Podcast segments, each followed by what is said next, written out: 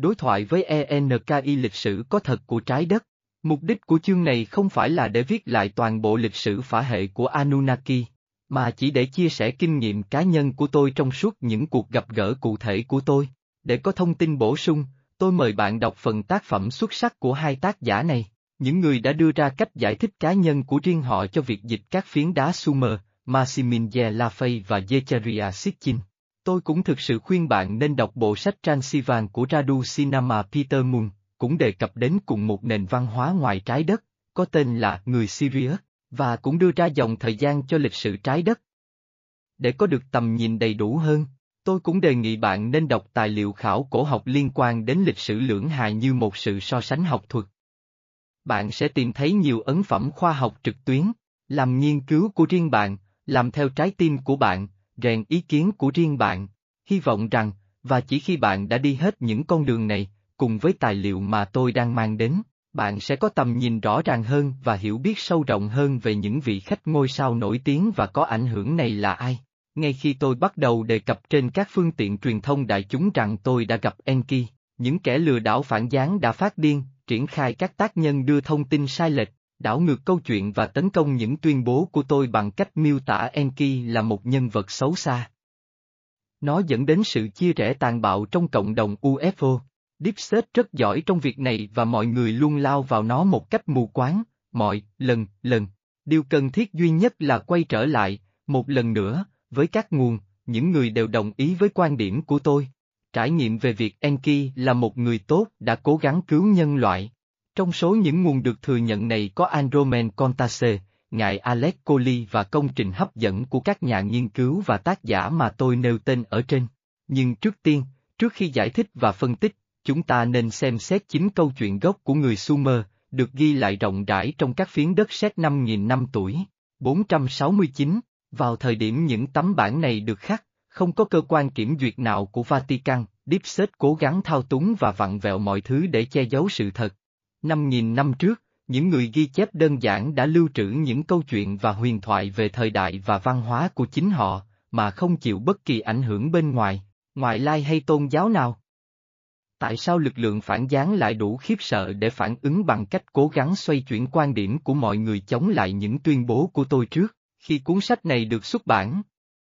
Vâng, câu trả lời cho điều đó, nằm trong phần sau, tôi có thể gặp lại hoàng tử Ea, còn được gọi là Enki, trên một con tàu hình cầu khổng lồ đã đến ngay trước hạm đội của Liên minh giữa các thiên hà vào tháng 10 năm 2021.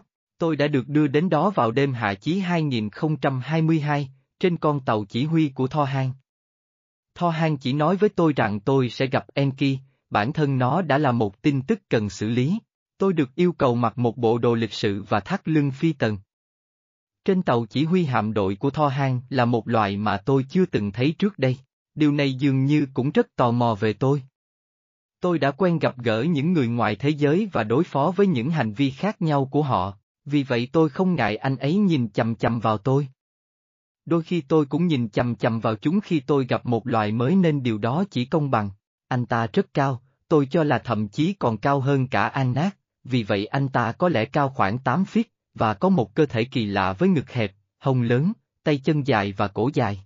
Đôi mắt của anh ấy có màu xanh trong và có hình chữ nhật, kéo dài sang hai bên. Anh ta có làn da nhăn nheo màu nâu và mặc một bộ vest lịch sự cùng màu. Điều kỳ lạ nhất là cái đầu thon dài với đỉnh hình chữ nhật của anh ta. Gây tắc là tên của anh ấy, và anh ấy chỉ nói bằng thần giao cách cảm. Anh ấy là một trong những chỉ huy hạm đội của liên minh giữa các thiên hạ và tôi thực sự không hiểu tại sao anh ấy lại ở trên tàu của Tho Han, ngoại trừ việc họ tạm thời làm việc cùng nhau. Người của cây tắc thuộc một trong 24 chủng tộc Cedar. Chúng tôi đến vùng lân cận của sao mộc, đi ngang qua một vài mặt trăng, rồi hướng tới sao thổ. Điều này khiến tôi ngạc nhiên vì thông thường, tôi bị cấm tiếp cận sao thổ do công nghệ tuyệt mật được lưu giữ ở đó. Tôi nhớ rằng sao thổ gần đây đã được giải phóng khỏi sự chiếm đóng của Nebu và hiện đang nằm trong tay tốt của Liên đoàn Thế giới Thiên Hà. Chúng tôi đi ngang qua mặt trăng Titan, và qua bầu khí quyển trắng đục của nó, tôi có thể phân biệt được ánh đèn lấp lánh của các thành phố bên dưới. Đừng nghĩ rằng NASA đang cho bạn thấy những bức ảnh phù hợp, Tho hang trầm ngâm. 470, chỉ huy Fred gây tắc, từ liên minh giữa các thiên hà, bạn cùng tàu mới của Tho hang. 471, đột nhiên, Phía trước con tàu của chúng tôi, trong bóng tối của cái bóng của sao thổ, một con tàu Anunnaki hình cầu khổng lồ lộ ra. Hình dáng của nó thật kỳ lạ, ống ánh với lớp vỏ ngoài trong mờ. Tôi thích nghĩ rằng con tàu Nibiu cổ đại ban đầu trông như thế này. Đó có phải là... Tho Hang không có thời gian để trả lời vì con tàu của chúng tôi hiện đang tiến đến con tàu hình cầu. Chúng tôi dừng lại, đóng quân rất gần, gần bán cầu dưới của nó. Có thể nghe thấy một tiếng bu tần số yếu trong con tàu. Chúng ta đã giao tiếp với nhau, Tho Hang nói. Tôi bắt đầu cảm thấy lo lắng. Tho Hang đặt tay trấn an trên cánh tay tôi. Đừng lo, anh nói. Anh ấy rất tốt, điều đó đã không làm việc. Nếu bạn không bình tĩnh, thò hàng nói tiếp, bạn sẽ không thể chuyển được, chuyển khoản. Ý bạn là dịch chuyển tức thời, ngay sau đó, một tia sáng chói lòa khổng lồ nổ ra và tôi ngay lập tức được dịch chuyển tức thời lên con tàu Anunnaki khổng lồ, một mình. Đai thiết bị của tôi đã điều chỉnh trường tần số của tôi và tôi cảm thấy buồn nôn trong vài giây trước khi nó từ từ tan biến. Sau đó, tầm nhìn của tôi thích nghi và nhịp tim của tôi ổn định. Sau khi hít một hơi thật sâu, tôi đã có thể quan sát môi trường của mình. Trọng lực ở đây nhẹ hơn, nhưng đi kèm với bộ đồ thông minh là đôi bốt chống lại hiệu ứng. Ngoài ra, bộ đồ điều chỉnh lưu lượng máu của cơ thể để tránh tổn thương tim. Tuy nhiên, tôi có thể cảm thấy trọng lực nhẹ hơn trong cơ thể mình và tôi hơi choáng váng. Xung quanh tràn ngập ánh sáng rực rỡ, và căn phòng có vẻ rộng lớn, trên thực tế, tôi không thể nhìn thấy bất kỳ bức tường hay trần nhà nào. Sàn nhà được làm bằng gạch hình dạng bất thường màu trắng. Tôi nghe thấy ai đó đang đến gần và tôi nắm chặt tay lại, và bước ra khỏi ánh sáng. Enki đứng trước mặt tôi, tôi nhận ra dáng người rất cao, mảnh khảnh và không tuổi của anh ấy. Người bất tử, hoàng tử Ea mặc một chiếc áo choàng nhung dài màu đỏ được thêu hoa văn bằng vàng và có viền vàng. Anh ấy đẹp làm sao? Đôi mắt xám xuyên thấu viền đen của anh dán chặt vào tôi. 472, hào quang của anh ấy có một sức mạnh tỏa sáng nền tảng.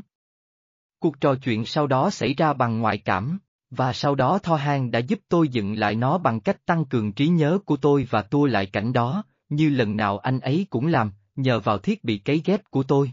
Chào mừng đến với con tàu của tôi, Enki nói. Tôi rất vinh dự, tôi đáp lại với lời chào tôn trọng được sử dụng trong Liên đoàn Thế giới Thiên Hà, một tay đặt lên ngực. Những người khác đến trước bạn và nhiều người khác sẽ đến sau bạn.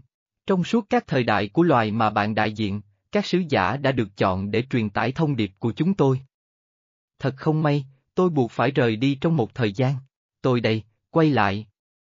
Đã đến lúc, tại sao anh lại muốn gặp tôi? Tôi hỏi, tôi muốn bạn chuyển tải nội dung cuộc nói chuyện này đến con người của kia. Đây là cách chúng tôi đặt tên cho hành tinh Terra. Danh hiệu của bạn có nghĩa là chúa tể của Terra, người giám hộ của Ki. Tôi đã không giữ danh hiệu này lâu. Tôi không phải là người giám hộ của Ki nữa, hãy gọi tôi là Ea. Ea, lộng lẫy, duyên dáng tiến lại gần tôi. Bây giờ tôi có thể ngửi thấy mùi thơm ozone này luôn xuất hiện khi tiếp xúc với những sinh vật có trường điện từ mạnh mẽ. Anh ấy đi về phía bên trái của tôi và đứng đó, khá gần tôi. Tôi hầu như không đủ can đảm để đứng yên. Lúc đầu, tôi không đủ can đảm để nhìn anh ấy. Tôi đã bị đe dọa, EA đã không nói trong gần một phút, điều đó dường như là vô tận đối với tôi. Tôi cảm thấy bắt buộc phải hỏi anh ấy một số câu hỏi, bạn đến từ đâu? Tôi hỏi một cách táo bạo, chủng tộc của tôi được sinh ra từ Akra và Uru Anna. Xã hội của chúng ta trải rộng ra nhiều thế giới, nhưng trung tâm cốt lõi của nền văn hóa của chúng ta nằm trong hệ thống Imaru, ở một chiều song song với thế giới này. Thế giới quê hương chính của chúng tôi được đặt tên là Astari, không phải Nibiu sao? 473, Nibiu là tên của kim khí này. Tàu này không phải là một hành tinh, thế giới quê hương ban đầu của chúng tôi cũng có tên là một trong hai Nibiru, nhưng điều này liên quan đến giống loài của chúng tôi, vì chúng tôi là một trong hai nền văn minh. Tên gốc của thế giới chúng ta là Astari. Nibiru là mô tả của nó. Như bạn sẽ nói thế giới Terran, ở Iban nó có một ý nghĩa khác, Neburu, The Master of the Light Portal, mà chúng tôi đã từng sở hữu, và nguồn sáng là Kết, tôi hiểu rồi. Điều này phức tạp, nhưng tôi hiểu rồi, tôi nói, cổng ánh sáng cũng là tên của siêu Stargate trong cụm Trapezium của tinh vân Orion. Thật vậy, EA nói tiếp.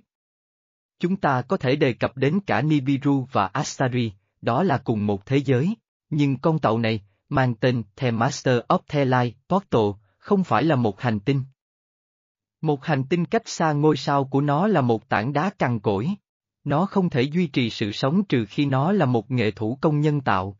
Chúng tôi đã từng quản lý toàn bộ khu vực Uru Anna trong thế giới tồn tại này, từ Yada đến Accra, trước các cuộc đại chiến thiên hà chứng kiến sự trỗi dậy của Nebu. Chúng tôi đặt tên cho Accra là Sirius, và Yada là. Tôi bắt đầu, ngôi sao mà Tehran đặt tên là Andeburn, EA kết thúc. Những gì bạn gọi là đại chiến thiên hà, có phải là chiến tranh Orion không? Thực vậy, anh có hai minh không?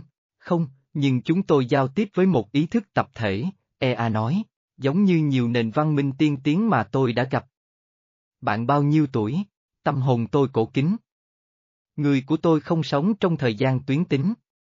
Chúng tôi là Eternan. Khi bạn nói người của bạn, bạn có ám chỉ đến Anunnaki hay nơi linh hồn của bạn thuộc về, cho cả hai.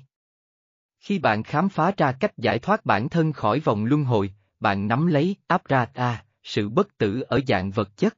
Chắc anh biết nhiều bí mật về vũ trụ lắm, tôi nói. 474, chúng tôi biết những bí mật của cái mà bạn gọi là phép thuật và giả kim thuật. Bạn là một nhà giả kim của cuộc sống, hoàng tử Ea.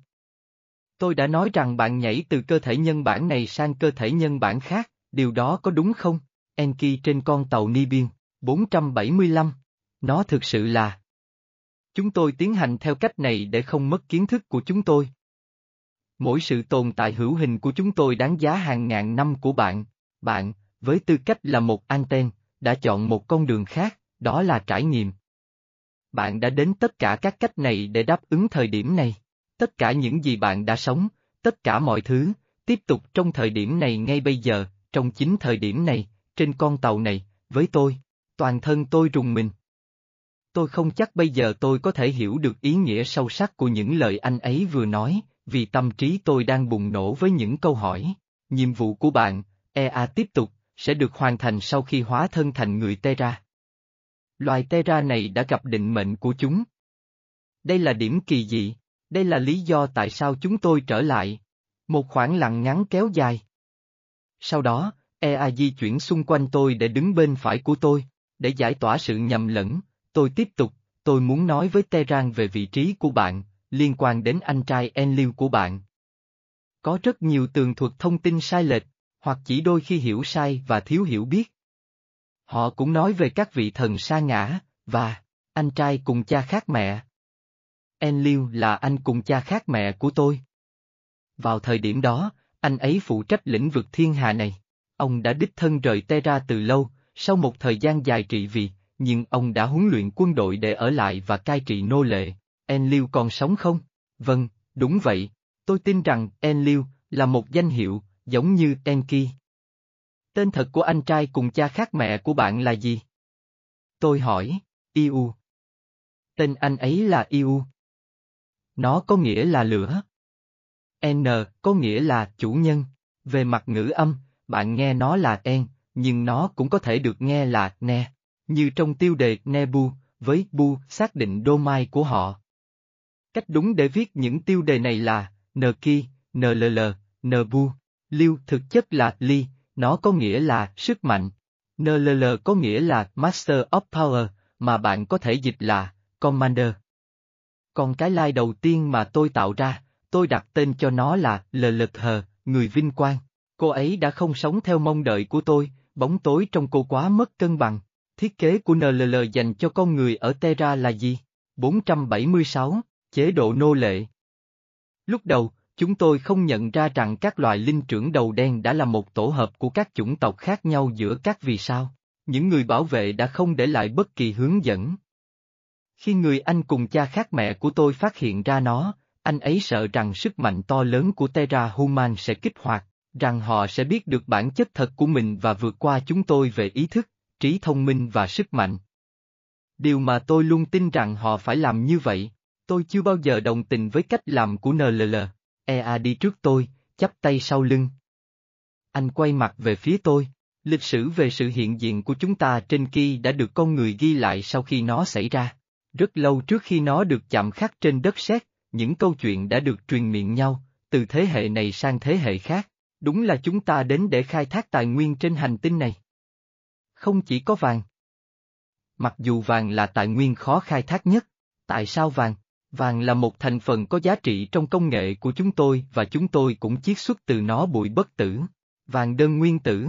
Thực vậy, thành phần sinh học của cơ thể chúng ta dao động với tốc độ thấp hơn một chút so với vàng đơn nguyên tử. Ăn nó hoặc phủ nó lên da sẽ tái tạo tế bào và tăng cường hệ thống phòng thủ miễn dịch của chúng ta. Khi chúng ta đồng bộ hóa nguyên tử với tốc độ rung của vàng đơn nguyên tử, làn da của chúng ta tạo ra ánh sáng rực rỡ phát sáng xung quanh chúng ta, như một vần hào quang. Điều gì xảy ra khi bạn ngừng dùng nó? Sự thoái hóa tự nhiên của các tế bào tiếp tục ở nơi nó dừng lại.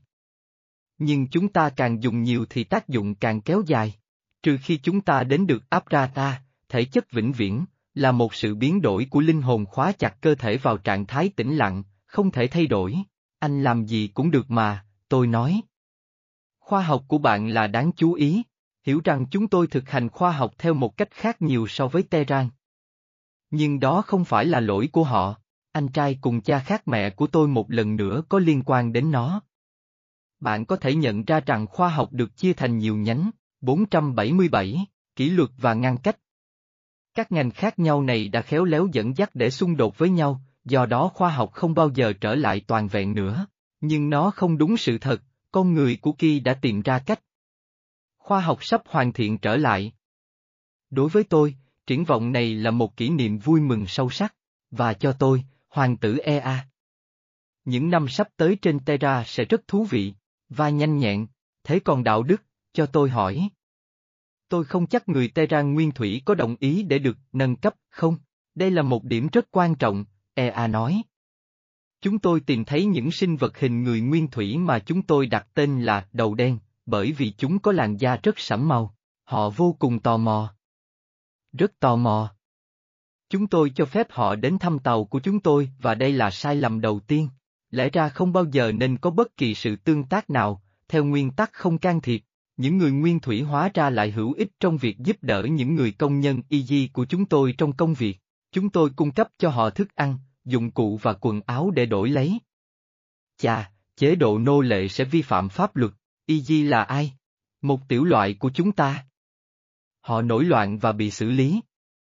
Một số trốn thoát đến lòng đất của Terra, nhưng bạn thấy đấy, người anh cùng cha khác mẹ của tôi quan tâm đến việc ghi nợ sản xuất.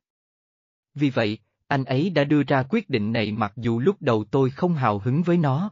Người ta quyết định rằng chúng tôi sẽ nghiên cứu gen của những người đầu tiên, những người đầu đen, với mục đích nâng cao năng lực của họ. Quyết định của ai? Tôi hỏi. Một quyết định chung, và chính tôi được giao phụ trách chiến dịch. Lúc đầu, người ta quyết định rằng chúng tôi sẽ chỉ nâng cấp phần thân. Tôi đặt trái tim mình vào thử nghiệm mới tuyệt vời này. Đối với tôi và các trợ lý của tôi, những người đều tin vào tiềm năng phi thường của những sinh vật này, đó là một cuộc phiêu lưu thú vị. Mang trong mình tình yêu dành cho khoa học, chúng tôi đã đi chệch khỏi dự án ban đầu, đó là tạo ra một chủng tộc nô lệ. Tôi đã xoay sở để kích hoạt tất cả các chuỗi DNA ở một phụ nữ, cô ấy thật hoàn hảo. Sau nhiều thí nghiệm không hoàn hảo, cô ấy là người duy nhất. Cô ấy có tất cả các sợi, cô ấy là một trong những bà mẹ của chủng tộc kỳ mới. Anh trai cùng cha khác mẹ của tôi đã biết về những việc làm của tôi, anh ấy đuổi chúng ra khỏi phòng thí nghiệm của tôi trên tàu của chúng tôi và một cuộc chiến lớn xảy ra sau đó. 478 Mái vòng sinh học nơi bạn tiến hành các thí nghiệm di truyền này được gọi là Eden. Chính xác. Tôi đã tìm kiếm chúng và cuối cùng tôi đã tìm thấy chúng. Người anh cùng cha khác mẹ của tôi đã khiến đứa con trai thân yêu nhất của tôi chống lại tôi và anh ấy đã tạo ra hạn hán, lũ lụt và nhiều thảm họa, tự nhiên khác, để mang đến bài học về sự khiêm tốn cho con người của kia.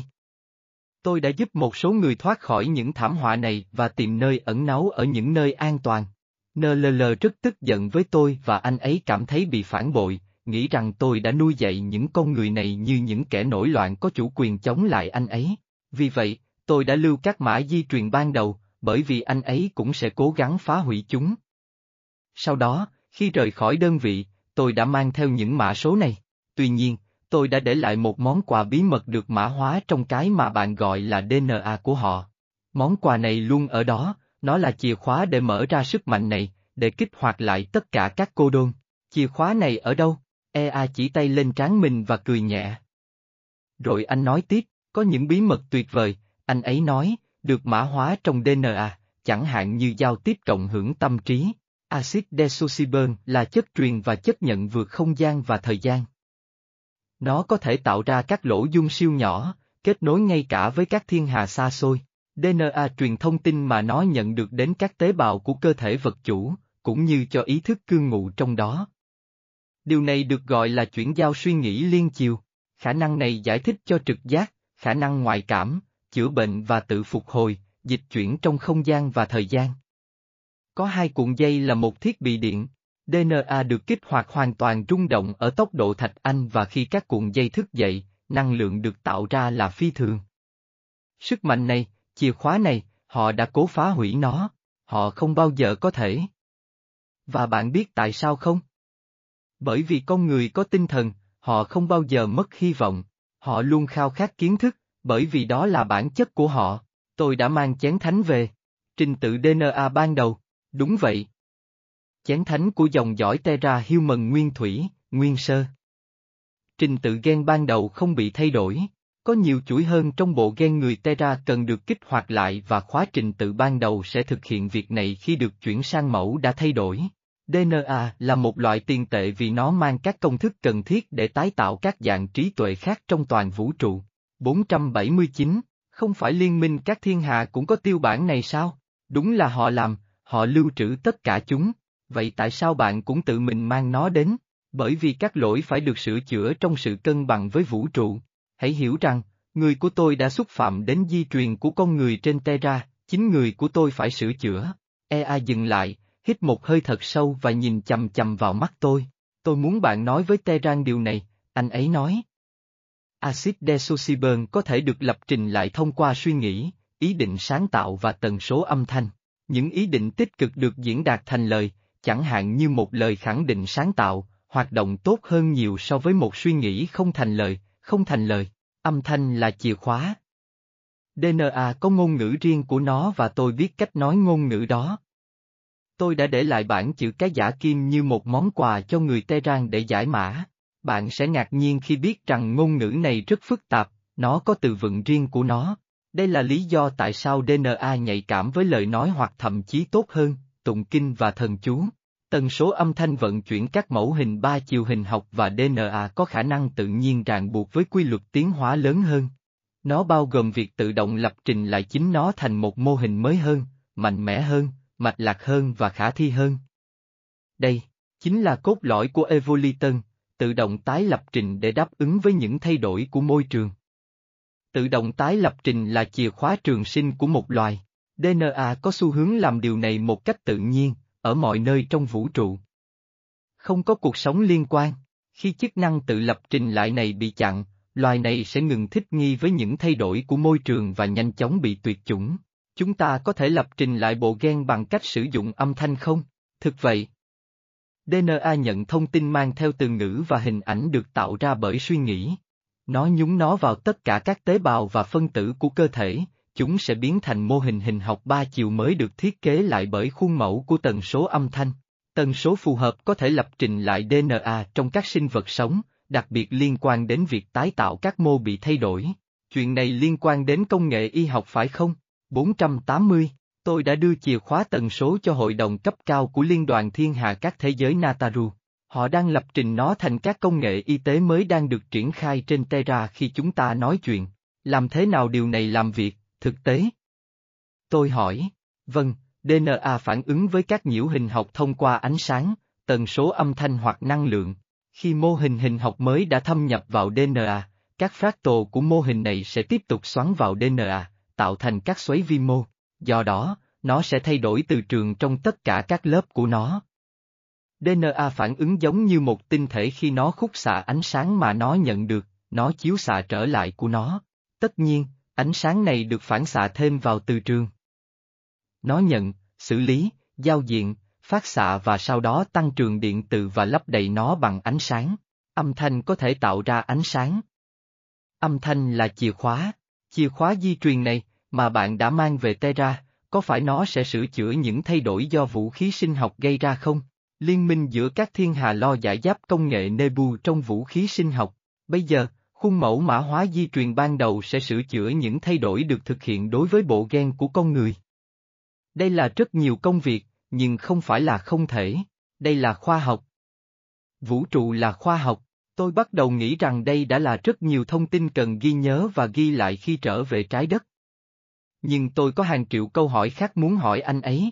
Khi anh ấy di chuyển, tôi tự nghĩ rằng chiếc áo choàng nhung đỏ tuyệt đẹp của anh ấy có màu máu và những hoa văn thêu bằng vàng trông giống như những sắp xếp hình học phức tạp, gần giống như những công thức di truyền phức tạp và hình học vũ trụ. Máu là chất của sự sống, Ea nói. Nó rất thiên liêng. Tất nhiên, anh ấy có thể đọc được suy nghĩ của tôi, chúng tôi đồng bộ với nhau bằng thần giao cách cảm. Bạn sẽ nhớ, anh ấy nói thêm với một nụ cười lớn. Rõ ràng là EA đã hiểu được mối quan tâm của tôi về việc không thể nhớ tất cả các yếu tố của cuộc trò chuyện này để ghi lại. Sự dịu dàng mà anh ấy tỏa ra đã xoa dịu mọi sự không chắc chắn của tôi. Tôi có thể cảm nhận được trái tim của EA vô cùng từ bi. 481, tôi chỉ đi qua cơ thể này, tôi nói. Tôi đang mượn dòng máu xinh đẹp này, được chuẩn bị như một công cụ hoàn hảo cho nhiệm vụ này. Thật là phong phú khi trải nghiệm cách con người có thể thoát khỏi bóng tối. Những cơ thể này có một sức mạnh to lớn, và khả năng phục hồi, đừng quên khả năng phục hồi, khả năng tự lập trình tự nhiên. Tất cả đều ở đây, EA nói trong khi chỉ vào ngực mình, không phải trong tâm trí, bởi vì tâm trí hoặc sẽ đi theo ảo tưởng, hoặc theo trái tim. Tâm trí là bộ giải mã, quyết định cách xử lý thông tin, thông tin đến từ một nguồn bên ngoài hoặc từ cơn lốc trái tim. Sự thật được tìm thấy trong suốt vòng xoáy giữa, trái tim, vì nó kết nối với toàn bộ vũ trụ. Bạn thấy đấy, cảm xúc là chất lỏng, giống như một loại nước vô hình. Và đây là lý do tại sao trái tim, trung tâm của cảm xúc, là một cánh cổng. Vì chất lỏng này. Tôi đã nói Sagatet được làm bằng gì? Yêu. Nước có cùng tần số với tình yêu. Tôi có thể cảm nhận được tình yêu tỏa ra mạnh mẽ và sống động từ bạn, hoàng tử Ea kể từ lần đầu tiên tôi gặp bạn, bởi vì bạn là một nhà di truyền học, bạn cũng là một người sáng tạo. Bạn mang linh hồn vào cơ thể. Bạn biết mã bí mật của nguồn, tôi làm. Và tôi yêu tất cả các con tôi. Mỗi người trong số họ. Vì tình yêu là chất lỏng gắn kết mọi thứ lại với nhau, nguồn là hạt giống ban đầu của tình yêu. Vì vậy, nhiều chủng tộc trong vũ trụ này cố gắng giải mã mã này, để có được sức mạnh tối cao. Họ không thể, nhưng họ cũng có một số khả năng phục hồi. Đây là quy luật cân bằng. Hai sợi của máy phát điện lớn hơn của toàn bộ sáng tạo, không có thách thức, sẽ không có sự tự lập trình lại để thích nghi và tồn tại, và do đó, không có sự tiến hóa. Một lần nữa, sự im lặng lại trôi qua, và tại thời điểm này của cuộc trò chuyện, tôi khá chắc chắn rằng mình sẽ không nhớ hầu hết những điều này. Vì vậy, tôi quyết định để nó đi và chỉ đơn giản là tận hưởng nó. Mật độ trên tàu này cao hơn tàu của tôi, tôi nói. Và trọng lực cũng khác, 482, trọng lực thay đổi theo mật độ, EA trả lời. Nó cũng tương tác với thời gian. Xem xét cơ thể avatar mà tôi chiếm giữ bị ràng buộc với mật độ vật chất có tổ chức thứ ba, mật độ trên con tàu này là bao nhiêu? 6 trên thang đo của kích thước này. Bạn có phải là mật độ 6 khi bạn đến Terra lần đầu tiên không? Không, chúng tôi thuộc mật độ thứ ba trong mặt phẳng chiều này. Như nhiều nền văn hóa trên hành tinh đã làm, chúng ta tăng tần suất để thoát khỏi đại chiến Uruana. Và như bạn đã biết, chúng tôi đã chuyển sang một chiều với mật độ khác. Trên thang kích thước của tôi, tôi có mật độ 9 liên hệ. Nếu tôi đến chiều không gian của bạn, tôi sẽ cảm thấy mật độ thứ 9 giống như mật độ thứ 6. Chính xác, ở đây chúng ta có 12 mật độ của vật chất có tổ chức và nguồn ở cấp thứ 13, tôi nói. Làm thế nào là nó trong kích thước của bạn? Chúng tôi đến nguồn ở mức mật độ thứ 16, EA nói. Vũ trụ là không thể đo lường được. Hãy đi với tôi, EA nói, vẫy tay như một lời mời đi cùng anh ấy đến một nơi nào đó phía trước, trong ánh sáng. Các bước di chuyển của anh ấy được phối hợp một cách duyên dáng và chiếc áo choàng sân khấu của anh ấy đung đưa đẹp mắt theo mỗi bước đi của anh ấy. Tầm nhìn của tôi đang phải vật lộn với độ sáng của ánh sáng, giống như khi tôi đến thăm Yagara, trong hệ thống Anilam với An Nát. Tôi nhớ rằng Yagara cũng ở mật độ vật chất thứ sáu. Chắc là có gì đó liên quan đến băng thông ánh sáng mà mắt mật độ 3 của tôi có thể chịu đựng được. Dường như chúng tôi đã bước vào một không gian khác trên tàu, âm thanh vang vọng khác đi, như thể căn phòng nhỏ hơn. Nhưng tôi vẫn không thể nhìn thấy bất kỳ bức tường hay trần nhà nào. Sàn nhà vẫn vậy, EA chuyển sự chú ý của tôi sang một chiếc đĩa màu xanh trên sàn, được bao quanh bởi một chiếc nhẫn vàng. Nó có đường kính khoảng 7 feet. Đó là một máy chiếu ba chiều, EA giơ tay về phía nó, lòng bàn tay mở rộng, và một quả cầu xuất hiện, tự xoay quanh chính nó, được xây dựng bằng các đường hình ba chiều màu vàng. Tôi nhận ra nó ngay lập tức nhưng tôi chưa bao giờ tưởng tượng nó có dạng hình cầu. 483, đóa hoa sự sống, tôi nói. Trong phiên bản ba chiều này, thay vào đó, các vòng tròn phẳng đang vào nhau là những hình cầu nhỏ hơn. Tôi chợt hiểu mọi thứ trong vũ trụ có mối liên hệ với nhau như thế nào và khi bạn sống trong một quả cầu, vũ trụ cụ thể. Mọi hành động đều có tác động đến các quả cầu lân cận khác đang xen với quả cầu của bạn. Về phía trung tâm, tất cả các quả cầu hợp nhất vô tận thành một điểm kỳ dị sáng. Sự tương tự với Stargate đã gây ấn tượng với tôi, đa vũ trụ trông như thế này, EA nói. Thời gian vĩnh cửu bị ràng buộc với không gian vô hạn. Thời gian tuyệt đối là chính xác giữa các nút. Mỗi quả cầu mà bạn nhìn thấy, bên trong quả cầu này, là một vũ trụ. Quả cầu lớn hơn không phải là giới hạn. Đây chỉ là mẫu. Trên thực tế, cái mà bạn thấy này, đại diện cho một cái gì đó vô tận. Trong mọi chiều không gian và thời gian. Vì vậy, chúng ta có thể sử dụng mẫu này, tôi nói, như một bản đồ để lập kế hoạch tuyến đường, sử dụng các nút giao nhau để chuyển đến các kích thước, thời gian và địa điểm khác. Đây là cách chúng tôi điều hướng qua Sagatet, thực vậy. Nhưng để chuyển vị trí, bạn vẫn cần một chìa khóa để kích hoạt các nút chuyển. Tôi biết về những chiếc chìa khóa này, có những chiếc được làm bằng tần số và hình học phức tạp, tôi nói, không phức tạp như khóa lớn hơn của đa vũ trụ, mã của nguồn. Tôi lùi lại và nhìn chầm chầm vào anh ta. Anh hơi nghiêng đầu sang một bên và mỉm cười, giơ tay lần thứ hai về phía máy chiếu ba chiều, và nội dung thay đổi. Bây giờ, một hình ảnh ba chiều mới xuất hiện và tôi mỉm cười với tôi. Tất nhiên, đó là khối Metatron.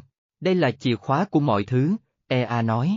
Nhìn kỹ hơn, tôi nhận thấy hiện tượng tương tự, các megabat ba chiều ba chiều được kết hợp thành các fractal, cái này chồng lên cái kia, đạt đến một điểm kỳ dị vô hạn ở trung tâm.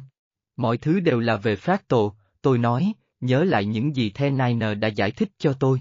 484, Enki làm sáng tỏ những bí mật của bông hoa sự sống. 485, Fred Kentia, EA đã sửa, và tình yêu trói buộc tất cả. Chúng tôi trao đổi một cái nhìn dài. Có quá nhiều tranh cãi và thông tin sai lệch về những thứ này trên trái đất, tôi nói. Đây là công việc của tay sai của người anh cùng cha khác mẹ của tôi, EA đáp. Công thức của vũ trụ lớn hơn là phát tồ trong sự phức tạp của nó, nhưng trên thực tế, việc hiểu vũ trụ là gì lại đơn giản. Cuộc sống thật đơn giản. Tình yêu rất đơn giản, lòng tốt và lòng trắc ẩn rất đơn giản. Họ mang lại sự cân bằng trong sự hỗn loạn.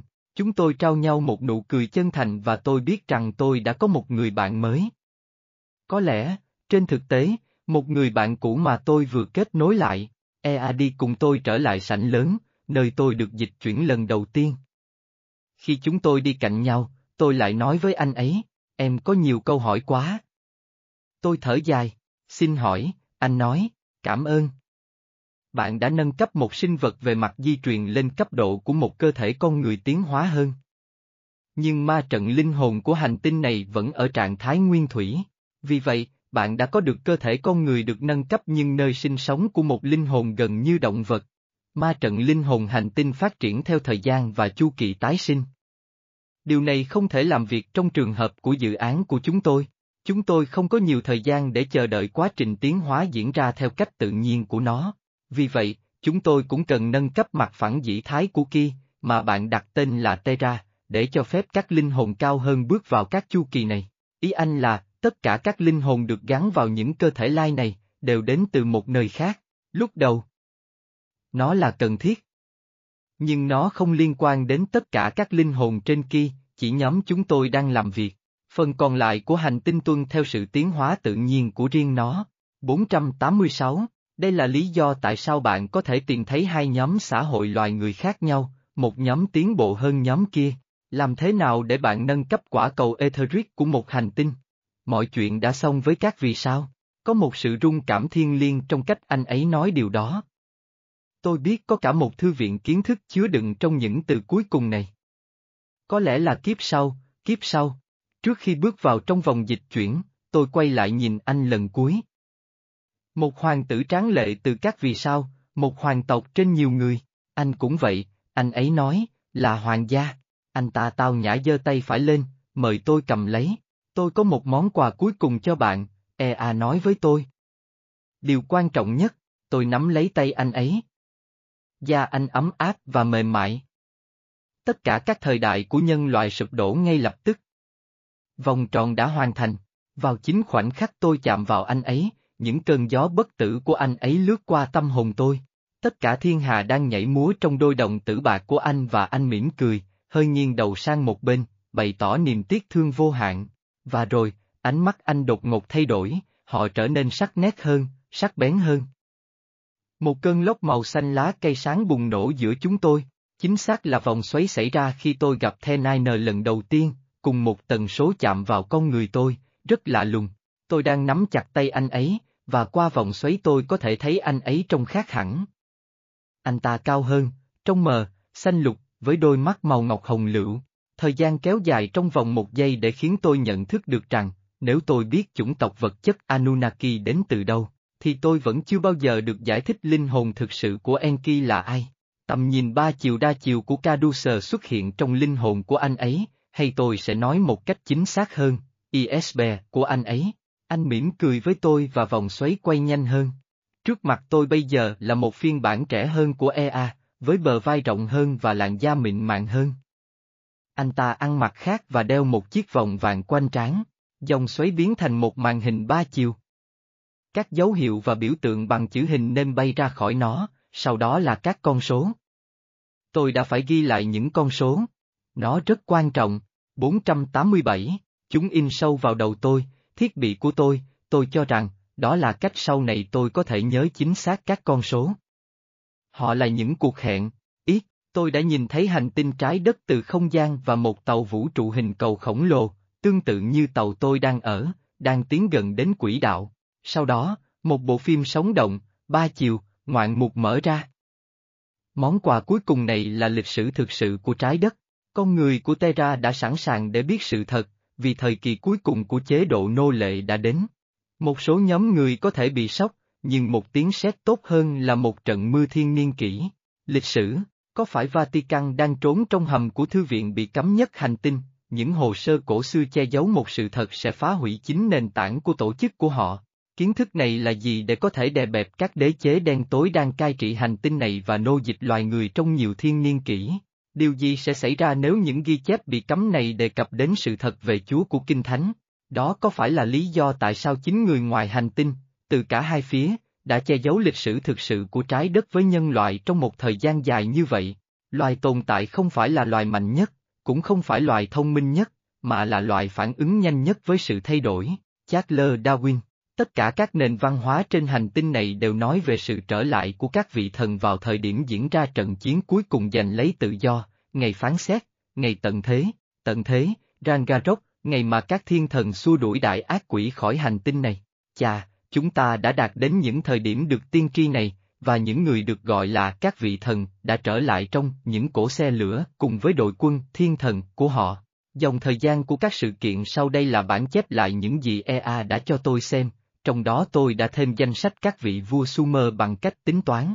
Một số dữ liệu bổ sung do Tho Han cung cấp về các nền văn minh ngoài trái đất và đôi khi thêm vào các bình luận cá nhân của riêng tôi về khảo cổ học, thiên văn học và ngoại chính trị dữ liệu để giúp hoàn thành bức tranh. Tanga, trái đất, 200 triệu năm trước, đầu kỷ Jura, 490, N Asia, 200 triệu TCN, Naga, một loại bò sát thuộc hệ Alpha Draconic, đã tìm thấy trái đất trước những loài khác, khi nó vẫn còn là một thế giới trẻ đang trong quá trình ổn định các mảng kiến tạo của nó. Hoạt động núi lửa đang ở đỉnh điểm. Trong môi trường thù địch này, nhiều dạng sống đã phát triển, hầu hết trong số đó đã tuyệt chủng ngày nay. Khí hậu tương đối nóng và khô, và phần lớn đất đai được bao phủ bởi các sa mạc rộng lớn. Không có chỏm băng cực. Loài bò sát bản địa được gọi là khủng long đã phát triển. Da bò sát ít xốp hơn da động vật có vú nên mất ít nước hơn khi nóng. Naga lấy thế giới này làm của riêng. Mặc dù điều kiện khí hậu phù hợp với họ, nhưng Naga đã bắt đầu một chương trình địa khai hóa để thay đổi bầu khí quyển theo cách phù hợp hơn với họ. Nhiều loài động vật lớn trên cạn đã bị xóa sổ vào thời điểm đó nhưng khủng long vẫn sống sót, cho phép chúng có cơ hội tiến hóa thành nhiều dạng khác nhau và số lượng cũng tăng lên. Trong môi trường tăng cường này, một thảm thực vật nhiệt đới ung tùm đã phát triển ở các vùng ôn đới của hành tinh, cung cấp nhiều thức ăn cho loài khủng long ăn thực vật.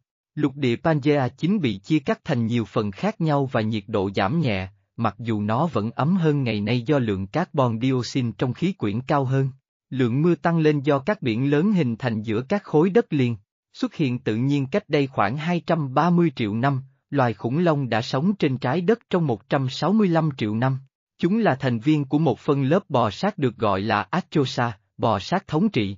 Reptilis, từ động vật địa phương đến thực dân Naga, sống trên hành tinh này lâu hơn bất kỳ sự hiện diện nào của con người.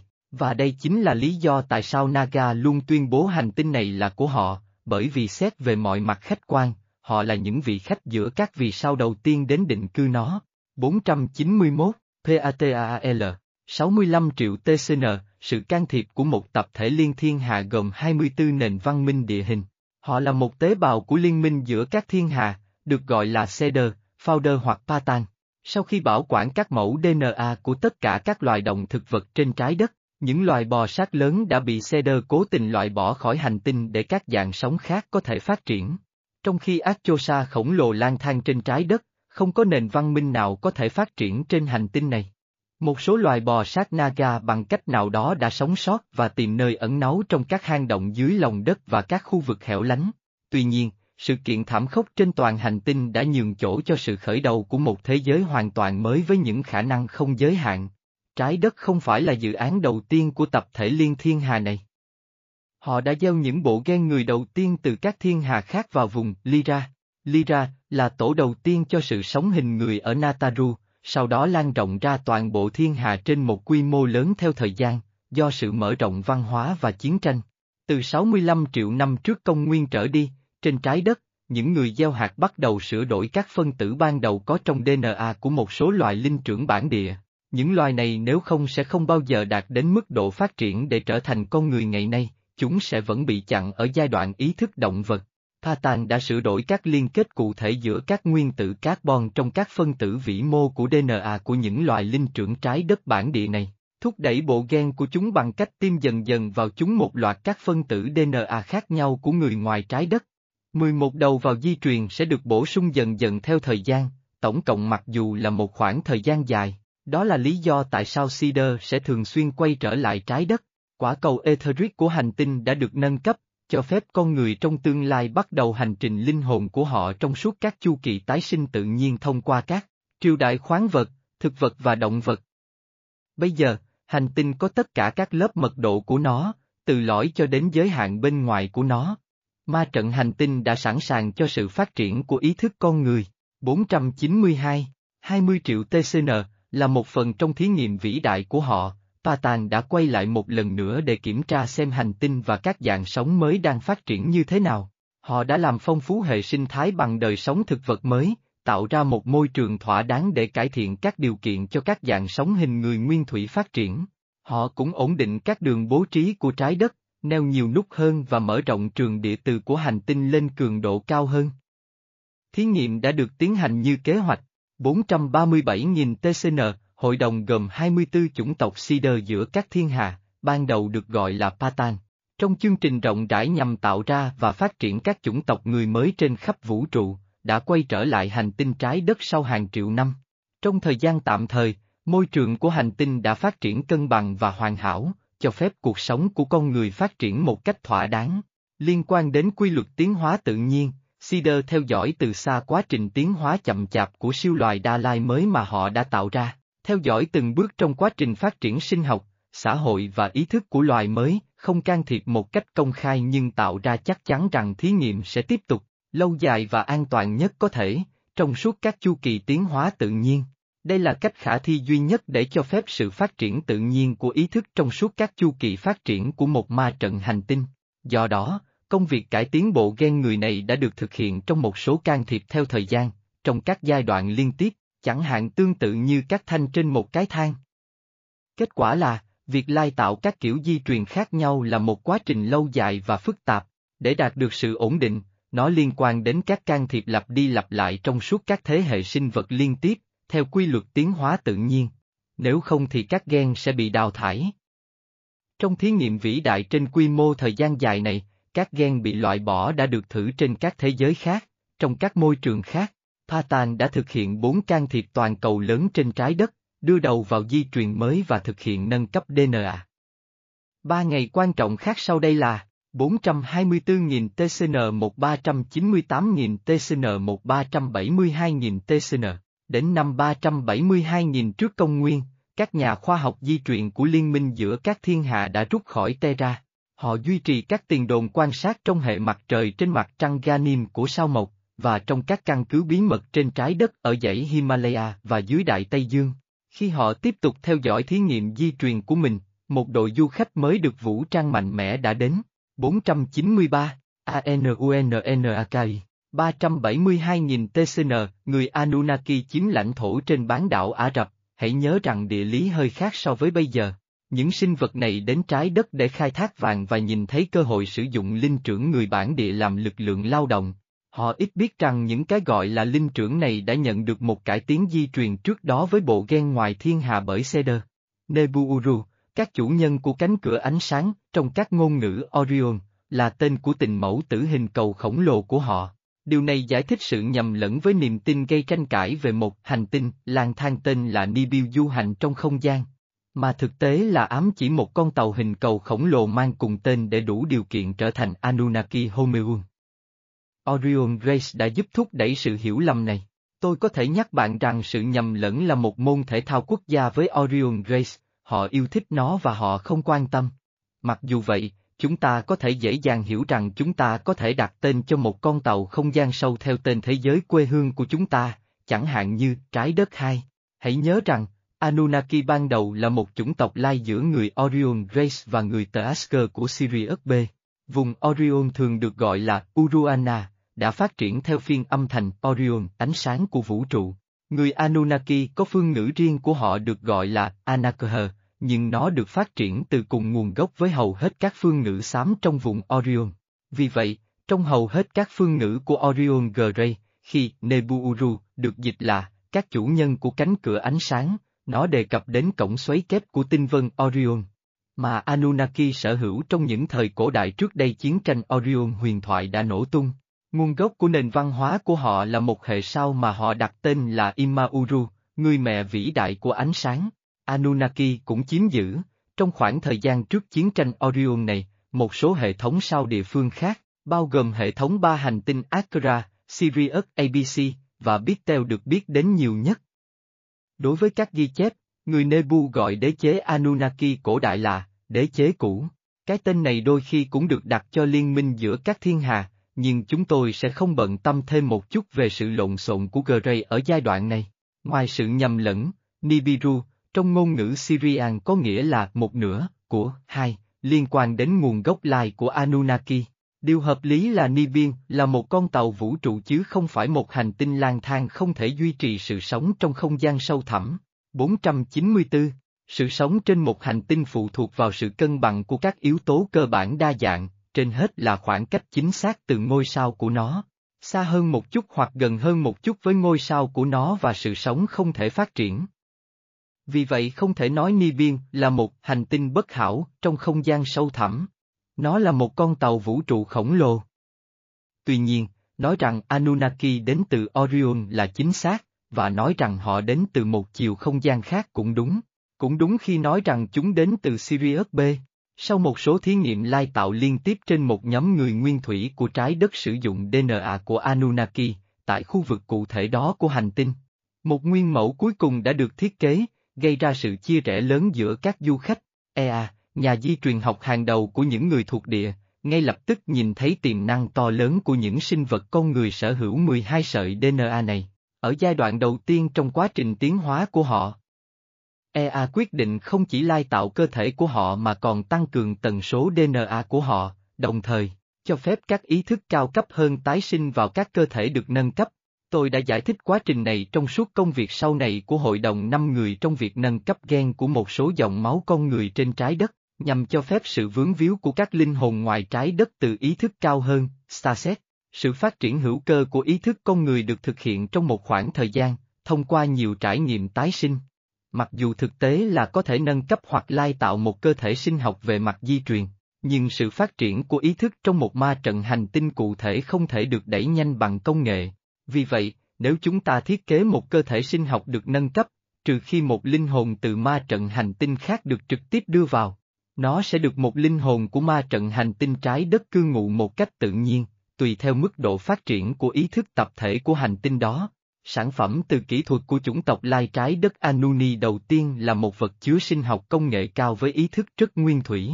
Điều này hoàn toàn phù hợp với chương trình nghị sự của nhóm Anunnaki phụ trách lực lượng lao động nô lệ, bộ chỉ huy chiến dịch do Enlil lãnh đạo. Nhưng nhà di truyền học đứng đầu của họ, EA, buộc phải thực hiện thêm một bước trong thí nghiệm bằng cách thay đổi tần số dĩ thái rung động của DNA của những sinh vật này, nhằm cho phép ý thức cao hơn tái sinh nhanh hơn và dễ dàng hơn. 360.000 TCN, EA, người mà chúng ta biết rõ hơn với cái tên Enki, đã hoàn thiện tác phẩm của mình với tình yêu của một người cha, đưa DNA của chính mình vào quá trình chế tạo cơ thể con người mới. Máu ngài hiến dân muôn người, 495 Lý do tại sao EA đưa DNA cá nhân của mình vào dự án là để duy trì quyền kiểm soát đối với tác phẩm của mình, thông qua cộng hưởng tần số. Một người đàn ông lai khỏe mạnh, tiến bộ đã ra đời, đáp ứng mọi kỳ vọng của người cha thiên thượng của mình. Cá nhân đầu tiên của loài người được nâng cấp được đặt tên là Adam. Anh ta là hóa thân đầu tiên của một linh hồn ngoài trái đất đã tiến hóa thành vật liệu di truyền thô sơ về mặt sinh học của Terran. Nói cách khác, Adam là Starset đầu tiên.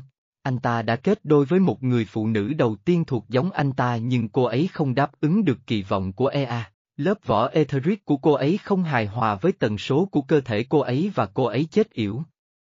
Vì vậy, EA quyết định rằng một con cái mới sẽ được lai trực tiếp từ di truyền của con đực.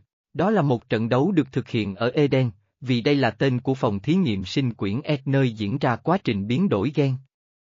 Cả nam và nữ đều mang cùng một tần số DNA. Khi thời điểm thích hợp đến, họ chỉ đơn giản là được kích hoạt và đánh thức sự hiểu biết về bản chất thực sự của họ. Đây chính là lúc sự bất hòa xảy ra giữa phe khoa học và quân đội. Thật không may, các nhà khoa học không có quyền quyết định cũng như không tiếp cận được với công nghệ vũ khí.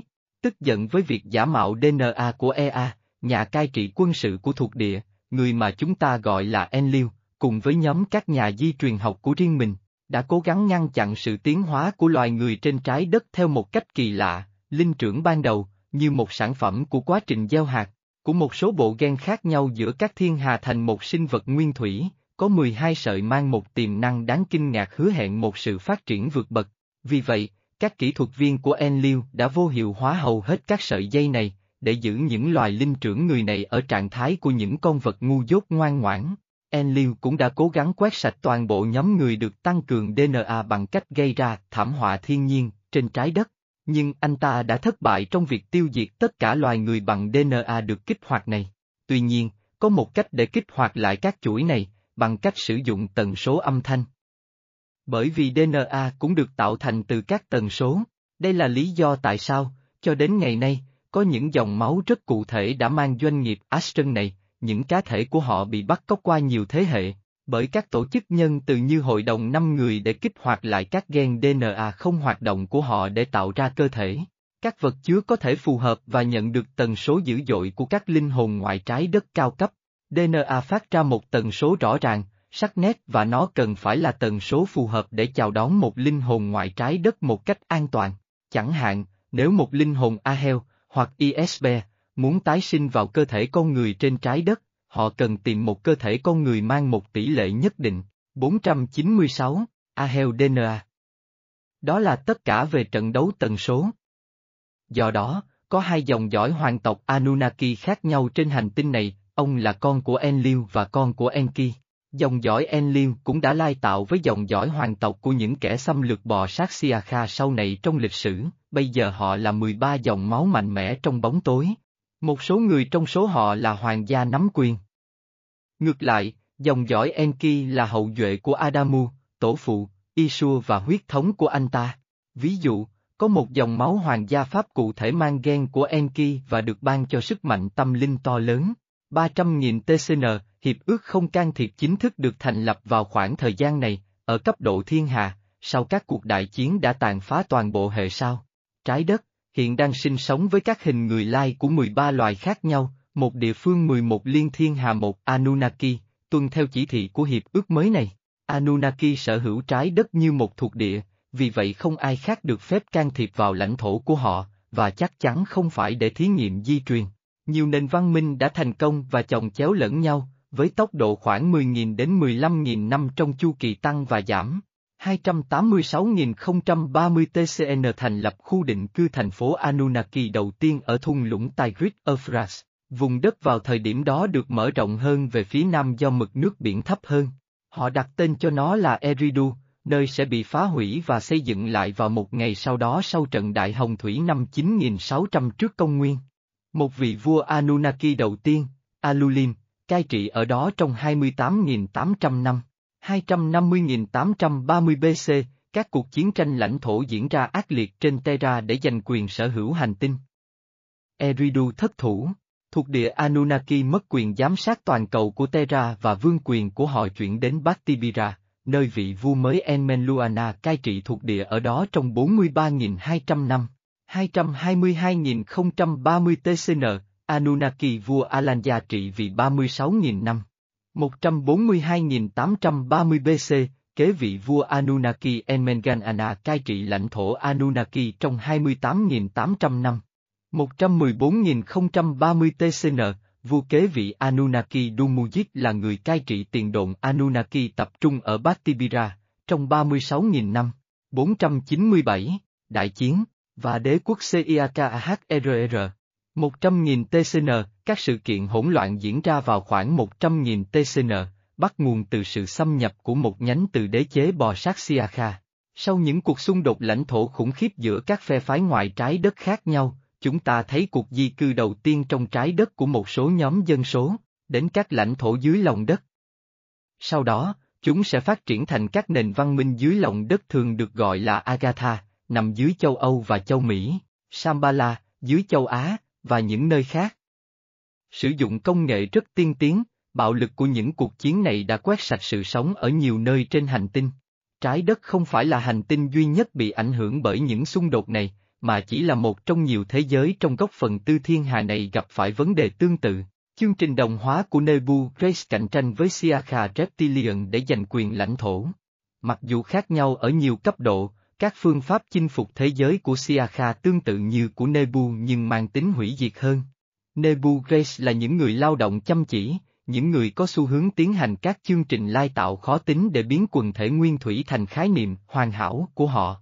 Mặt khác, Siakha không có sự háo hức nỗ lực này, và thậm chí không có loại công nghệ này, nhưng họ có một phẩm chất tuyệt vời, sự kiên nhẫn. Họ sẽ không chọn những nền văn hóa nguyên thủy với trình độ phát triển công nghệ thấp mà cướp bóc những nền văn minh đã phát triển tốt. Do đó, họ chỉ cần thu hoạch chúng, cách họ đạt được loại chương trình nghị sự này là xâm nhập và thao túng.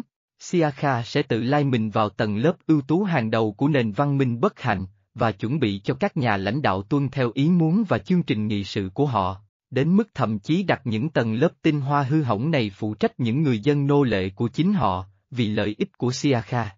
Sự ép buộc của Siakha đối với Đức Quốc xã trong Thế chiến thứ hai và tổ chức toàn cầu đen tối của Hội Tam Điểm mà chúng tôi gọi là Kaban được thành lập một cách nghiêm túc, sau Thế chiến thứ hai là hai ví dụ điển hình về chương trình kiểm soát và lai tạo Siakha. Chúng trở thành nọc độc lan truyền trong huyết quản của các xã hội trên trái đất, xâm nhập và đồng hóa bằng cách kiểm soát tâm trí, đồng thời hủy bỏ ý chí tự do. Siakha hoạt động cùng với các chủng tộc bò sát đang thoái trào khác như Sigma Draconic Jansa, tham gia vào ma thuật hắc ám và những thực hành xấu xa khủng khiếp, khó hiểu nhất để trói buộc linh hồn con người vào những tầng ý thức thấp nhất. 498 Sự xâm nhập của Siakha có thể làm hỏng cả những nền văn minh tiến hóa cao. Đây là những mục tiêu được đánh giá cao nhất của họ. Họ làm điều đó để thu hoạch dễ dàng vì Reptilian không quan tâm đến nỗ lực. Đôi khi, họ sẽ làm điều đó vì sự phấn khích khi xâm nhập vào các nền văn minh là một phần của các liên minh, liên đoàn và tập đoàn thiên hà cụ thể, sau đó đặt những người lai của họ vào các vị trí có thẩm quyền để làm hỏng các cấu trúc này và tiêu diệt chúng từ bên trong. Một ví dụ điển hình về điều này là Liên minh Asta ban đầu được thành lập với mục đích mang lại sự bảo vệ cho các nền văn minh của các hệ sao Sirius A, B và C chống lại Nebu và Siakha. Sau khi Liên minh Asta bị Siakha xâm nhập, họ đã mời các loài suy thoái khác tham gia và làm hỏng tổ chức. Một nhóm ly khai tích cực đã rời bỏ nhóm bị tổn hại này để trở thành bộ tư lệnh thiên hạ Asta để theo đuổi chương trình nghị sự tích cực ban đầu của họ. Điều tương tự cũng xảy ra với Anxion Tanshir và những người khác. Một trăm nghìn năm trước, khi những xung đột tàn khốc này xảy ra trên trái đất và trong khu vực này của thiên hà, Liên đoàn Thế giới Thiên Hà Non Trẻ đã tham gia. Được lãnh đạo bởi người Pleiadian vào thời điểm đó, nó đã tập hợp các tổ chức thiên hà đa dạng, các liên minh và liên minh nhỏ thành một cấu trúc lớn hơn và thống nhất. Cơn thịnh nộ của trận chiến để giữ các lãnh thổ khỏi Tây Siakha đã gây ra thương vong to lớn và đó là một bài học rất đau đớn cho liên đoàn thiên hà Pleiadian non trẻ này. Họ quyết định chuyển hướng các mục tiêu của liên bang sang những cách khác nhau để bảo vệ công lý trong thiên hà, loại bỏ chiến tranh là lựa chọn cuối cùng. Luật vũ trụ phổ biến của sự tiến hóa đã trở thành nguyên tắc cơ bản của liên đoàn các thế giới thiên hà, tránh các thảm kịch và bảo tồn sự sống và ý chí tự do càng nhiều càng tốt. Tất nhiên, trong một số tình huống nhất định, liên đoàn các thế giới thiên hà sẽ sử dụng một biện pháp can thiệp quân sự nhanh chóng và dứt khoát để giải phóng các nền văn minh, bị nô lệ, với các công nghệ chiến tranh tiên tiến.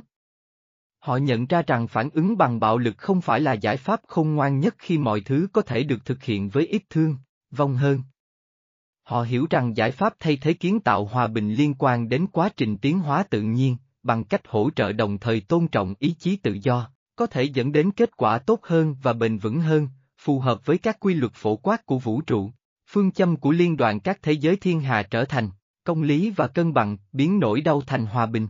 499 chỉ khi một nền văn minh bị tấn công bởi những kẻ ngoài thế giới hiếu chiến và khi được yêu cầu trợ giúp chính thức, liên đoàn các thế giới thiên hà mới triển khai kho vũ khí có khả năng chiến đấu tiên tiến của họ, và thậm chí sau đó, họ muốn trao quyền và đào tạo nền văn hóa bị áp bức thông qua trao đổi công nghệ, chẳng hạn như các chương trình hợp tác bí mật, để người bản địa có thể tự bảo vệ mình.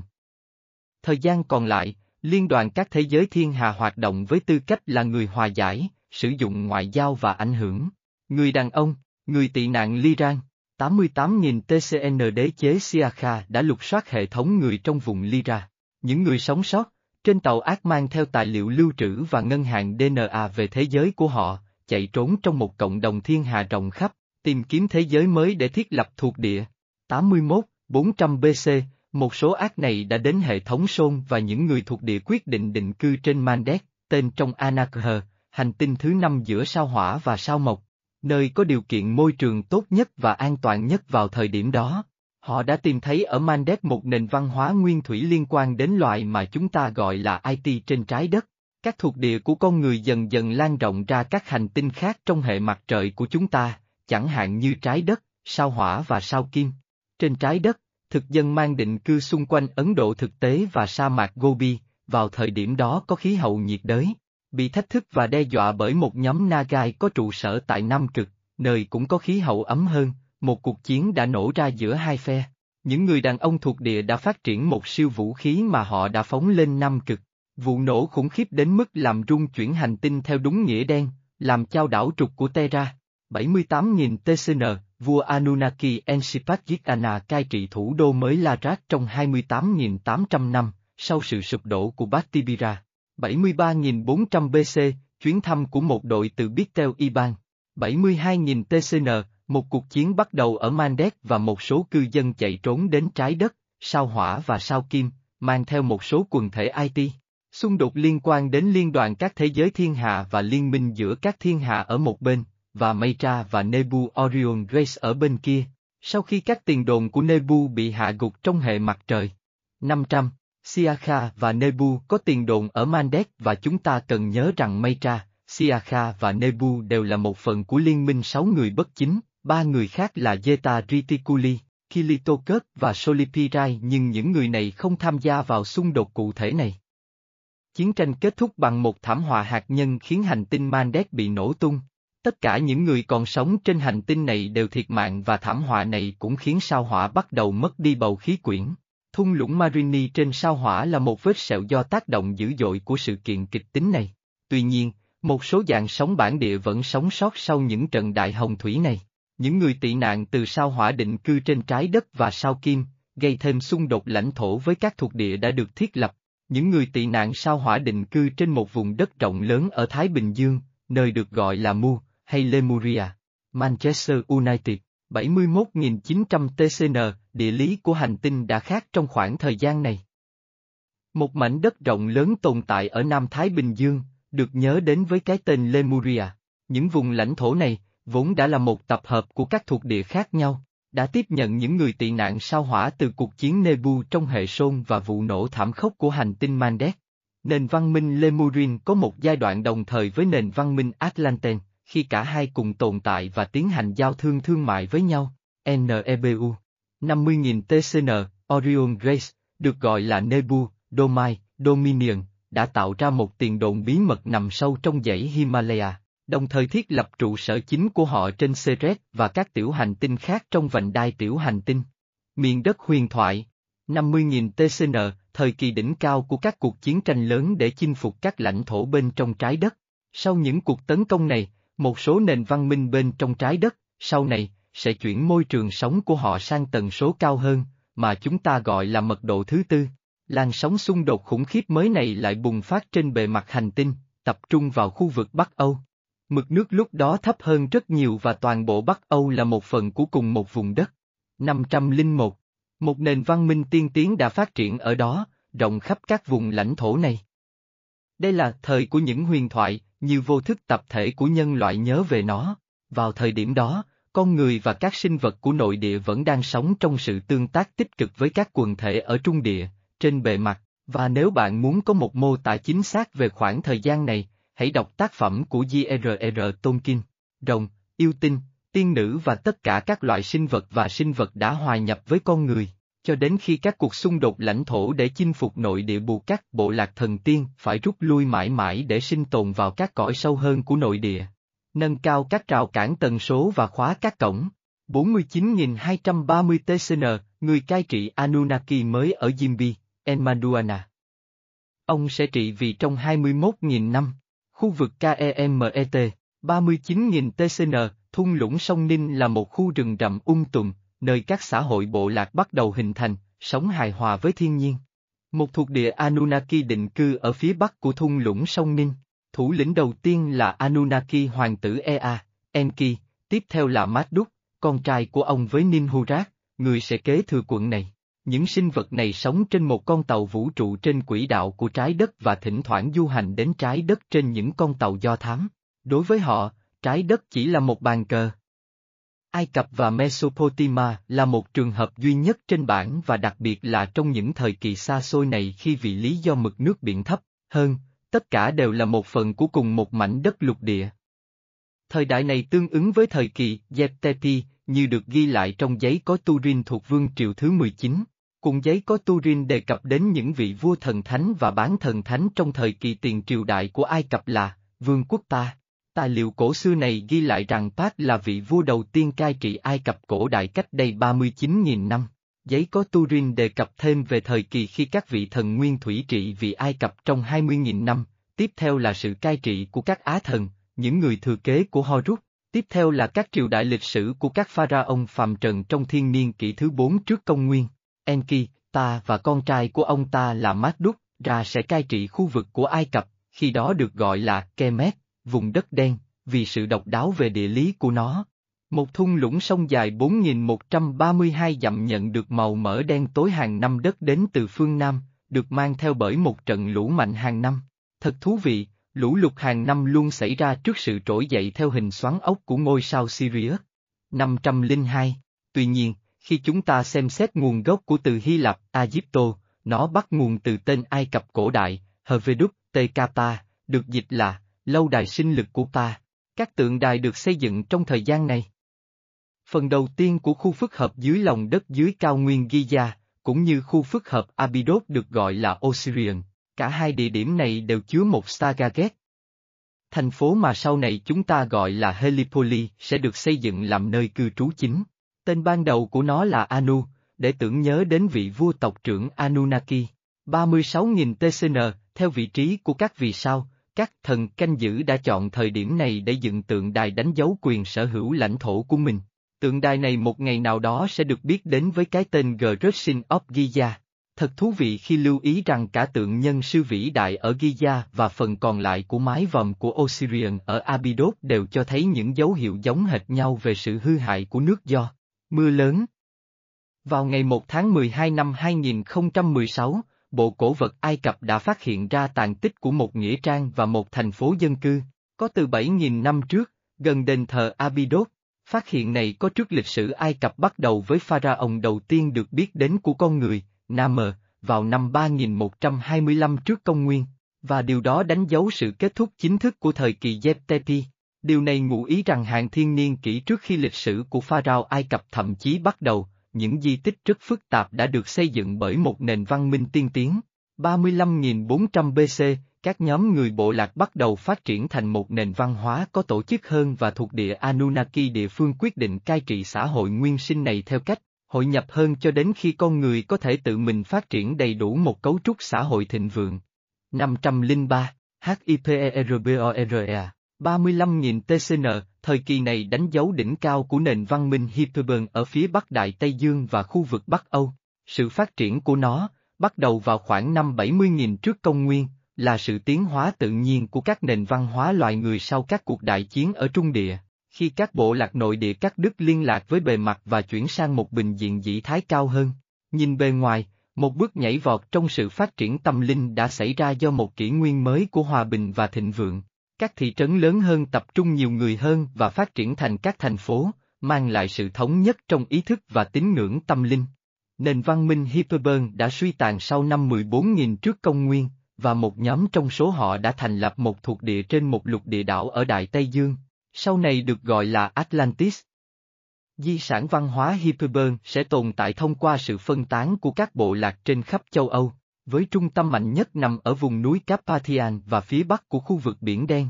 Nhóm văn hóa cuối cùng này, được các nhà khảo cổ học gọi là Cucutin Triplian, những người da trắng cao, da nhợt nhạt với đôi mắt trong, tóc vàng hoặc đỏ, mang theo di sản văn hóa và tinh thần của nền văn minh vĩ đại đã mất Hyperber.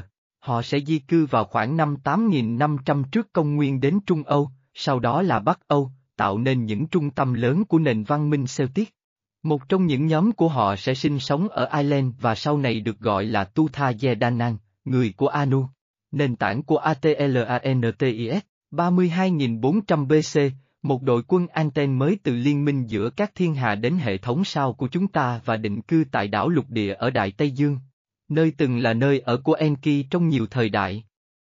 Ông hoan nghênh họ chia sẻ quyền cai trị, cho đến khi ông nghỉ hưu khỏi trách nhiệm này. Nền tảng của Atlantis, 31.000 TCN, mu bị tàn phá bởi những cuộc chiến tranh khủng khiếp, 28.230 TCN, Anunnaki vua Ubaratutu trị vì ở Kurupacho. 18.600 năm, 27.600 BC, Atlantis tạo ra các lãnh thổ mới cho các thuộc địa Mu, điều này gây ra sự khuấy động về lãnh thổ với các thuộc địa cư dân khác. Một cuộc xung đột được nhớ đến với cái tên cuộc chiến tranh Atlanten lần thứ nhất đã cứu vãn lục địa. 504, SHAMBHALA 26.000 trước công nguyên, sau khi một tiền đồn của Nebu do Zeta Reticuli sốc nắm giữ bị một phe vũ trang của liên minh giữa các thiên hà đột kích và phá hủy ở dãy Himalaya, Sambala được tuyên bố là một vương quốc độc lập và tất cả các lãnh thổ dưới lòng đất của nó đều được nâng lên với tần suất cao hơn để bảo vệ. Liên minh giữa các thiên hà thiết lập một trung tâm hoạt động ở dãy Himalaya. Hội đồng hành tinh, 26.000 TCN, để chấm dứt các cuộc chiến tranh giành lãnh thổ giữa các phe phái ngoài trái đất trên Terra và trong hệ Sôn, một hội đồng hành tinh đã diễn ra trên trái đất, theo sáng kiến và với sự giám sát của liên minh giữa các thiên hà. Cuộc họp này sẽ tạo ra các biên giới lãnh thổ dứt khoát và các khu vực ảnh hưởng cho các thuộc địa ngoài thế giới khác nhau trên trái đất, một lần và mãi mãi. Mỗi thuộc địa này sẽ phụ trách một khu vực địa lý được giới hạn bởi dấu hiệu di truyền của một nhánh quần thể, giám sát quá trình lai tạo và phát triển di truyền của chúng. Vì vậy, mỗi khu vực này đều có một nhóm thần phụ trách trong năm. Cũng trong thời kỳ này, các nền văn minh tiến hóa nhất trên hành tinh sẽ đạt đến mức độ phát triển mà họ có thể chào đón những linh hồn ngoài trái đất có tần số ý thức trung, động cao hơn trong các dòng máu được kích hoạt cụ thể. Sau hơn 400.000 năm theo dõi sự phát triển của thí nghiệm di truyền của họ, theo dõi các nền văn minh ngoài thế giới khác nhau thành lập các thuộc địa của riêng họ, đưa đầu vào của riêng họ và đảm bảo rằng con người ở Terra sẽ vượt qua mọi thời đại của trái đất. Liên minh giữa các thiên hà quyết định đã đến lúc rút tàu của họ khỏi hệ sau này. Để loài người Terra tự quyết định số phận của mình, họ chỉ duy trì hai tiền đồn của mình trên trái đất. Một ở dãy Himalaya trong thung lũng La Paz gần biên giới La Đắc và một ở lục địa nhỏ ở giữa Đại Tây Dương được bao quanh bởi các nhóm đảo nhỏ.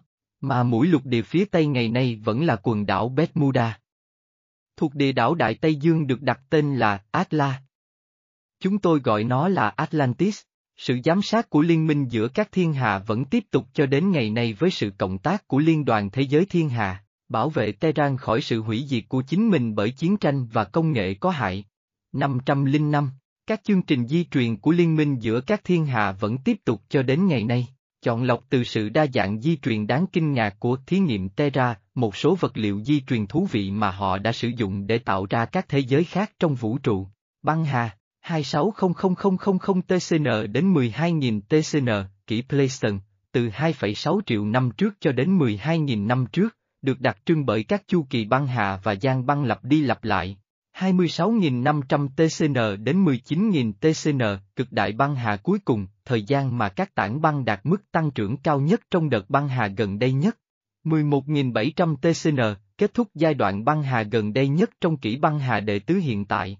ATLA 25.000 TCN, sự xuất hiện của các thuộc địa mới từ Alpha Centauri và Play để định cư trên lục địa Atlanten được chào đón bởi những người giám hộ Anten từ liên minh giữa các thiên hà, những người đã nắm giữ tiền đồn này từ năm 32.400 trước công nguyên.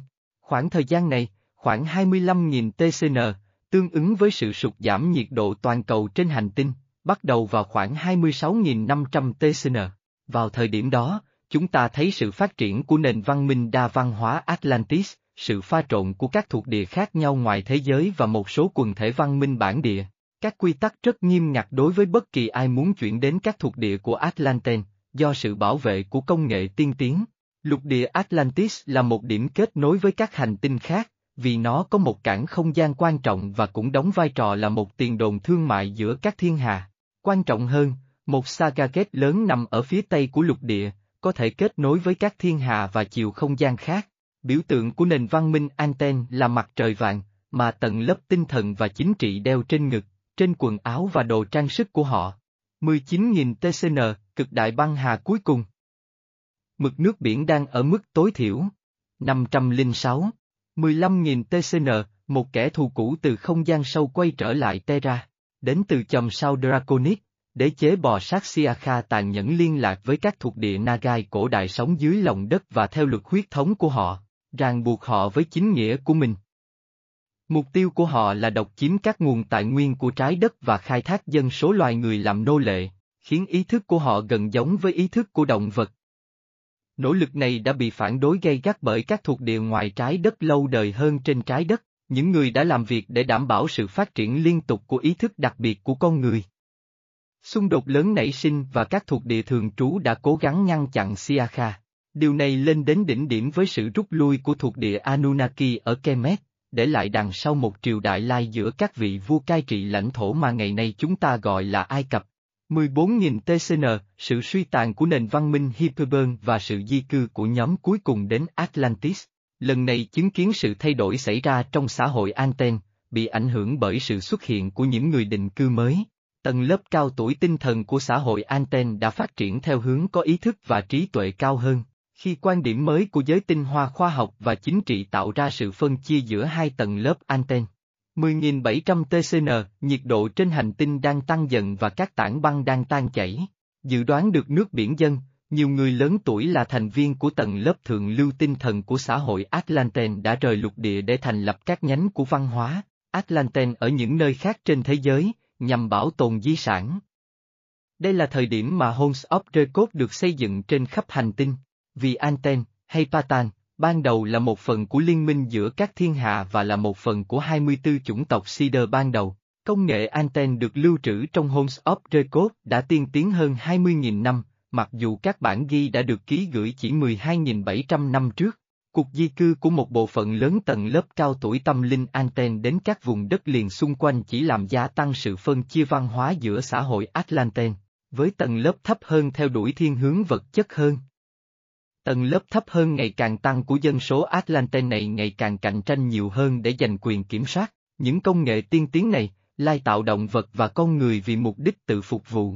Tôi có thể nhớ rằng có một nhóm nổi dậy trong các tầng lớp dân cư thấp hơn, hoạt động này đã làm gia tăng xung đột nội bộ giữa các tầng lớp thấp hơn này.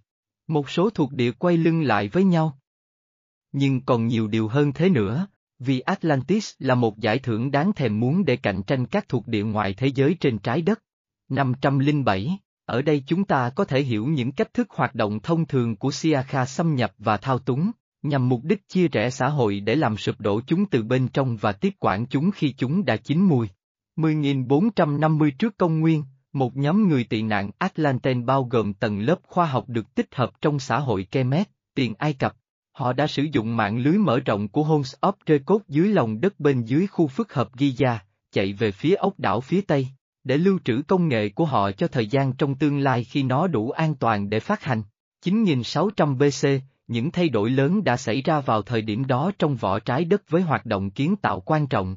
Sự dâng lên của mực nước biển do sự gia tăng nhiệt độ toàn cầu gây ra sự kết thúc của thời kỳ băng hà cuối cùng, cùng với sự chìm dần của thềm lục địa trong vài nghìn năm, dẫn đến sự biến mất cuối cùng của Atlantis dưới nước, vào khoảng 9.600 năm trước công nguyên. Tuy nhiên, sự tăng tốc của quá trình chìm lục địa và phá vỡ thành các hòn đảo nhỏ hơn đã xảy ra trong khoảng thời gian 1.500 năm trước trận đại hồng thủy cuối cùng. Nhà triết học và nhà sử học Hy Lạp Plato báo cáo rằng Atlantis chìm xuống đại dương trong một ngày một đêm, nhưng sự thật thì nó diễn ra dần dần. Chỉ có giai đoạn cuối là tàn khốc, với đỉnh điểm là những xung đột nội tâm và đòn cuối cùng trong cuộc chiến ngày càng gia tăng với Siakha, dẫn đến sự sụp đổ của một thiên thạch nhân tạo. Công nghệ Atlanten được thèm muốn giờ đã an toàn trong Homes of Recode bí mật trên khắp hành tinh, nằm ngoài tầm với của kẻ thù. Trong suốt lịch sử, Reptilian Siakha luôn cố gắng tiếp cận những hội trường bí mật dưới lòng đất và ác cổ đại này, nhưng không bao giờ thành công, nhờ các trào cản tần số. Do đó, vào thời điểm năm 9600 trước công nguyên, bị suy yếu ở mọi cấp độ bên trong cũng như thể chất, nền văn minh Atlanten đã chín mùi để bị tiêu diệt. Lũ lụt cuối cùng được thúc đẩy bởi các trận động đất do vụ tai nạn đã tạo ra một cơn sóng thần tàn khốc. Sự kết thúc của nền văn minh Atla đánh dấu sự chìm đắm của nhân loại vào thời kỳ tâm tối tâm linh kéo dài cho đến ngày nay. Atla là nền văn minh vĩ đại cuối cùng của thế giới cổ đại sụp đổ, và Siakha đã tận dụng triệt để tình hình. Khi những nền văn minh cổ đại này mất đi sức mạnh sau trận đại hồng thủy của kỷ băng hà cuối cùng và đi đến số phận của họ, đó là lúc Siakha tiến lên trong kế hoạch của họ. Phần còn lại của trái đất, vào thời điểm này, đã trở nên hoang dã và không an toàn. Để bảo tồn di sản anten, kiến thức và công nghệ của họ vẫn được cất giấu trong các kho lưu trữ sâu dưới lòng đất và đại dương, được gọi là 508, hội trường của hồ sơ. Rào cản tần số chỉ cho phép những người có DNA phù hợp và tần số đủ cao tham gia. Các trưởng lão Anten biết rằng có thể mất hàng thiên niên kỹ tiến hóa trước khi có thể lấy lại được kiến thức này, nhưng không có lựa chọn nào tốt hơn. Một cách khác mà kiến thức khoa học và tâm linh được bảo tồn là thông qua việc thành lập các trường bí ẩn, trong các ngôi đền của thế giới cũ. Ai Cập là một trong những trung tâm quan trọng nhất. Một số dòng nhất định đã được chọn trong số các quần thể có DNA cụ thể để cho phép hiểu, mã hóa và truyền dữ liệu đó. Để tăng kết quả, DNA của người ngoài trái đất đã được truyền lại vào các dòng dõi này theo thời gian, qua nhiều thế hệ.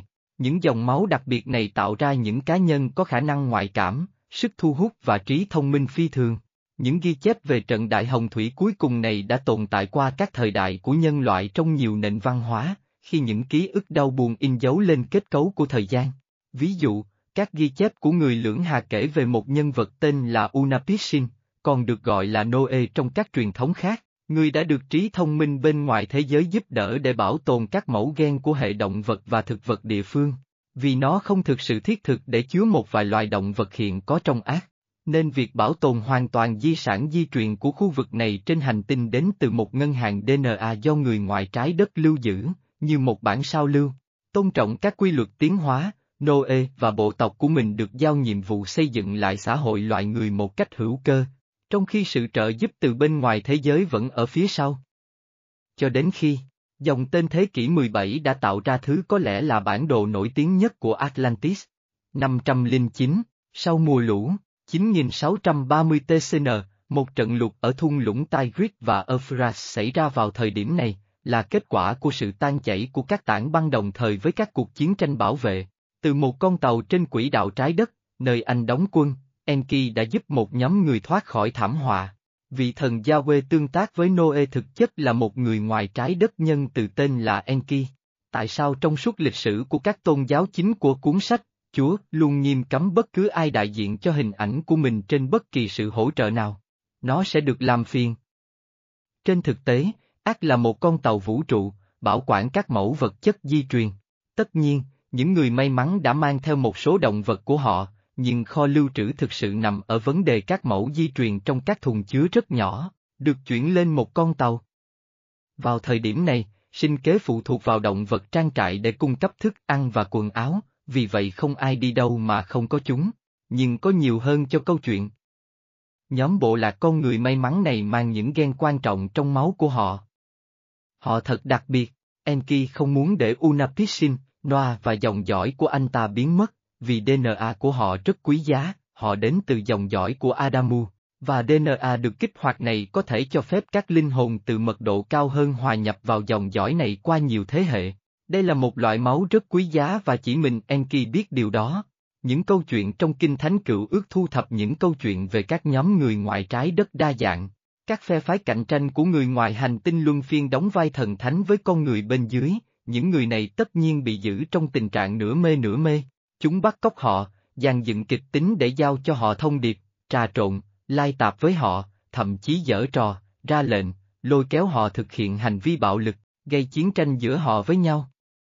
Ở phần này của thế giới, Enlil cư xử rất tệ, không vui khi dòng máu của Unapishin sống sót sau trận lục, Enlil đã săn lùng hậu duệ của nó để ngăn chặn điều không thể tránh khỏi, một sứ giả ngoài trái đất. Người một ngày nào đó sẽ tái sinh vào dòng máu được thúc đẩy về mặt di truyền này để mang lại hòa bình và những giáo lý tâm linh ở cấp độ rất cao cho thế giới này. Một sinh vật tuyệt vời như vậy thực sự sẽ đến dưới hình thức Isua, hay còn gọi là Chúa Gieo.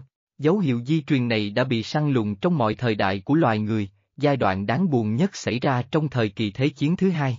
Ngay cả trong thời hiện đại, một số nỗ lực du hành thời gian cũng đã được thực hiện bởi những kẻ đen tối, Chẳng hạn như sử dụng chiếc ghế Montauk, chương trình Pegasus là một ví dụ, để nhắm vào Isua để ám sát hồi tố nhằm chấm dứt dòng máu hoàng gia. 510, Enlil đóng vai chúa trong hầu hết các trường hợp, để lôi kéo dân chúng vào chiến tranh và tàn sát, để tạo ra hoang tưởng, cuồng tín, hận thù và chia rẽ. Anh ta cũng mượn danh hiệu Yahweh cho mình và tất nhiên là nhiều danh hiệu khác, không thuộc về ánh sáng.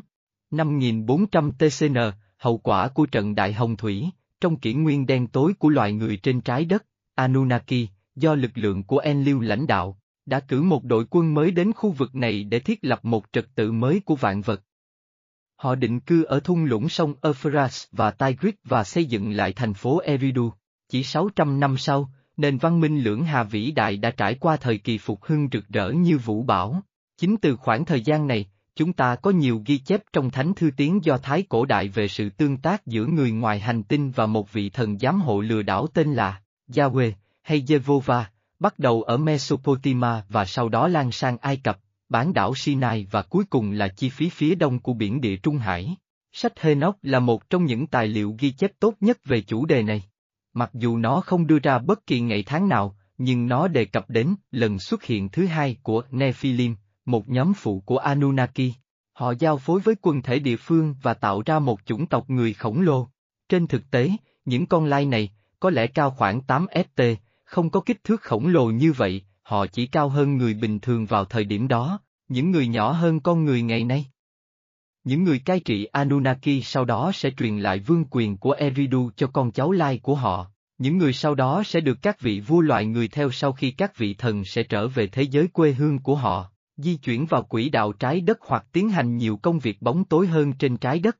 Các tài khoản tương tự của người Sumer Mesopotamian cũng được tìm thấy ở Ai Cập, phù hợp về mọi mặt. 4.800 TCN, Siakha một lần nữa quyết định nắm toàn quyền kiểm soát hành tinh. Họ đã mở rộng và khẳng định sự hiện diện của mình trên trái đất, tìm cách xâm nhập vào một tầng lớp trung gian của con người, xen kẽ với họ và tạo ra một tầng lớp thống trị lai tạp. Họ tự sinh sản và nắm quyền kiểm soát các tầng lớp hoàng gia của các xã hội chính của loài người. Đây đã trở thành thời điểm chiến tranh toàn cầu trên Terra. Những quân thể còn lại từ các thuộc địa của Atlanten hoặc rời hành tinh hoặc chuyển đến nội địa, cùng với các nhóm dân cư khác đã chọn trốn thoát. 3.800 trước công nguyên, do hậu quả của các cuộc chiến tranh khủng khiếp, các vị thần giám hộ cổ đại Anunnaki đã rời bỏ hành tinh này mãi mãi, truyền lại quyền cai trị cho dòng dõi con người lai của họ. Họ đã dạy năng khiếu viết lách cho các thuộc địa Ai Cập và Sumer của họ, để đảm bảo rằng lịch sử cổ đại với nhiều thời kỳ huy hoàng của nó đã được ghi lại và họ sẽ không bị lãng quên.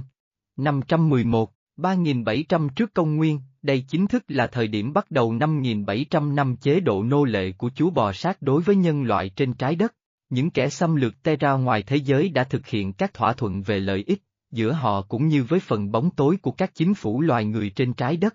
Đế chế Siakha đã đứng đầu kim tự tháp trong khoảng 5.000 năm trên trái đất, sử dụng giới tinh hoa của con người làm tay sai điều hành của họ, kiểm soát phương tiện truyền thông, tập đoàn, tổ chức và hệ thống tài chính, xúi dục chiến tranh, khan hiếm, sợ hãi và bất an, khuyến khích tham nhũng, sắc tộc và tôn giáo cực đoan, khủng bố, buôn bán ma túy và tội phạm có tổ chức. Siakha đặc biệt cứng rắn và có thể thích nghi với hầu hết mọi môi trường, dù khắc nghiệt đến đâu. Mặc dù chúng ưa thích các điều kiện dưới bề mặt với ánh sáng mờ và nhiệt độ thay đổi nhẹ. Phương pháp thông thường của họ để xâm chiếm một thế giới có người sinh sống là trước tiên xây dựng một cơ sở hoạt động ban đầu dưới lòng đất, sau đó mở rộng nó dần dần, băng qua hành tinh bằng một mạng lưới đường hầm kết nối tất cả các cơ sở chiến thuật quan trọng của họ. Ở giai đoạn đầu của công việc thuộc địa ngầm này, một chính quyền trung ương được thành lập với một số nhà lãnh đạo và tổ chức nhất định trên bề mặt, dựa trên hệ thống phân cấp đẳng cấp đa cấp điển hình của họ. Những người bề ngoài này được tạo ra để tin rằng họ được trao quyền lực tuyệt đối, nhưng trên thực tế, những kẻ thống trị thực sự đằng sau hậu trường vẫn là Siakha. Bản chất thù hận của họ có thể thúc đẩy một phản ứng chiến tranh quy mô lớn chỉ với một sự kích thích nhỏ nhất. Vì vậy, việc tiếp xúc với Siakha thường được tránh ngoại trừ trường hợp xâm nhập công khai vào không gian lãnh thổ. 3125 TCN, tại Ai Cập, vua Namer, hay Men, Mens, cai quản toàn bộ lãnh thổ Ai Cập. Trước ông là những vị vua trước đó mang những cái tên như vua bò cạp, 3250 TCN, vua mãn xà, vờ vờ, điều này có thể gợi ý về nguồn gốc lai tạp. Các triều đại hoàng gia Ai Cập, trong suốt chiều dài lịch sử, đã nghiêm khắc giữ cho dòng máu ngoài trái đất thuần khiết nhất có thể, bằng cách kết hôn với nhau. Hoàng quyền được truyền lại bởi những người phụ nữ, một truyền thống được tiếp tục bởi nền văn hóa Hebrew với dòng dõi của các tổ phụ. 2566 TCN, công trình đại kim tự tháp Giza thuộc về pharaoh Ai Cập Khufu, treo. Trước khi nhìn vào tương lai, bây giờ tôi muốn hoàn thành dòng thời gian này với những sự kiện gần đây nhất đã đánh dấu lịch sử trái đất. 512, sự trở lại của NEBU. Vào những năm 1940, đế chế Nebu một lần nữa tập trung sự thèm muốn của họ vào Terra. Họ sẽ triển khai chương trình nghị sự thông thường của mình, ép buộc các nhà lãnh đạo và tự nuôi mình. Điều này sẽ dẫn đến các thỏa thuận khét tiếng với MG, 12 vào năm 1955, bất chấp những lời cảnh báo từ Liên đoàn Thế giới Thiên Hà một năm trước đó. Nebutangres sẽ phối hợp với Siakha Reptilian và hạm đội hỗ trợ mới của họ gồm những tên Đức quốc xã cũ được gọi là Natwan, hay còn gọi là hạm đội bóng tối, để tạo thành một tam giác nham hiểm có tên là Liên minh bóng tối. Nhờ có Liên minh Gentaten, Hội đồng Andromen, những sự kiện này đã được phát hiện đúng lúc, và các lực lượng của Liên minh Thiên Hà, Liên đoàn Thiên Hà của các thế giới, Hội đồng Andromen, Hội đồng 5 người, Bộ Tư lệnh Thiên Hạ Asta và một số lực lượng khác, đã đến đây thống sao để tránh thảm họa ở quy mô thiên hà. Tôi đã trình bày chi tiết trong thời gian thực về cách hệ thống sau này được giải phóng khỏi đại ác quỷ này trong cuốn sách, chúng tôi sẽ không bao giờ làm bạn thất vọng. nhưng chúng tôi có thể tóm tắt dòng thời gian của sự kiện. Kể từ đầu những năm 1950, Liên đoàn các thế giới thiên hà đã bí mật giúp đỡ nhân loại thông qua việc chia sẻ công nghệ để giúp xây dựng hệ thống phòng thủ của chúng ta trước. Mối đe dọa của liên minh bóng tối là một phần của sự hợp tác này, liên minh trái đất đã được thành lập, giữa các lực lượng quân sự của trái đất và các phe phái quân sự tích cực ngoài trái đất để chống lại kẻ xâm lược. Chương trình hợp tác này đã khai sinh ra hạm đội Solar Uden của Hải quân Hoa Kỳ. Tháng 2 năm 2021, Luna, mặt trăng của trái đất, được giải phóng bởi Liên minh Trái đất và Liên đoàn các thế giới thiên hà khỏi sự chiếm đóng của hạm đội bóng tối và Nebu. Ngày 5 tháng 4 năm 2021, các cuộc đột kích trên sao hỏa bắt đầu, do Liên đoàn Thiên Hà Thế Giới và Liên minh sao hỏa bản địa tiến hành. Ngày 14 tháng 5 năm 2021, Liên đoàn các thế giới thiên hà giải mã các khóa tần số của các cổng sao được Nebu sử dụng trong hệ sao của chúng ta và khóa chúng lại, bắt giữ các sĩ quan chỉ huy của cuộc chiếm đóng Nebu. Ngày 6 tháng 6 năm 2021, giải phóng Nam Cực khỏi hạm đội bóng tối. Ngày 5 tháng 7 năm 2021, chiến thắng cuối cùng trên sao hỏa. Ngày 14, ngày ngày 17 tháng 7 năm 2021, một loạt các cuộc họp giữa Liên đoàn Thiên Hà Thế Giới và đại diện trái đất cho các chương trình vũ trụ quốc tế khác nhau dẫn đến thỏa thuận. Sao Mộc sẽ vạch ra kế hoạch cho sự an toàn và thịnh vượng trong tương lai của hệ sao này sau đó của cuộc chiến này. 513, ngày 28 tháng 8 năm 2021, các lãnh thổ bị chiếm đóng cuối cùng trong hệ sao này rơi vào tay lực lượng liên minh, bao gồm cả hành tinh Ceres. Ngày 11 tháng 10 năm 2021, hạm đội vĩ đại của Liên minh Liên Hành Tinh, những người gieo hạt giống, đến hệ mặt trời. Đến cuối năm 2021, các căn cứ quân sự nằm sâu dưới lòng đất trên trái đất sẽ dần dần sạch bóng kẻ thù. Nebu Grace và Siakha cuối cùng đã bị loại khỏi hệ sau này. Vào ngày 6 tháng 7 năm 2022, Georgia Gildeston, tượng đài biểu tượng cho Dipset, Chương trình giảm dân số hành tinh và trật tự thế giới mới của họ được khắc trên đá và ẩn trong tầm nhìn rõ ràng, đã bị nổ tung trong đêm và sang bằng vào sáng hôm sau. Tho Han chỉ nói với tôi điều này, đó không phải là một hành động khủng bố. Hãy nhớ rằng, vào ngày 4 tháng 1 năm 2022, chương về ác cổ đại, Tho Han đã nói với tôi bằng một giọng điệu bí ẩn, gợi lên những thay đổi lớn lao sắp xảy ra đối với nhân loại trên trái đất, và những gì họ tin là khắc trên đá sẽ trôi chảy như nước. Có thể so sánh với sự sụp đổ của bức tường Berlin, sự kiện này sẽ đánh dấu ý thức tập thể của nhân loại khi những quân domino đầu tiên rơi xuống ngay trước mắt, đánh dấu sự kết thúc hàng thiên niên kỷ của chế độ chuyên chế đen tối. Khu vực mới, bây giờ chúng ta đã đi xa, vượt qua tất cả các trận chiến và thời gian, để chứng kiến cuộc nổi dậy của Human Optera. Đây là khoảnh khắc mà tất cả chúng ta đã chờ đợi, khi cuối cùng chúng ta có thể đứng lên và nhìn ánh sáng đang lên ở chân trời tương lai của chúng ta. Giải phóng Terra, đảo ngược dòng thời gian làm nô lệ cho toàn thiên hà. Bây giờ nó đã bắt đầu, quá trình này không thể dừng lại. 514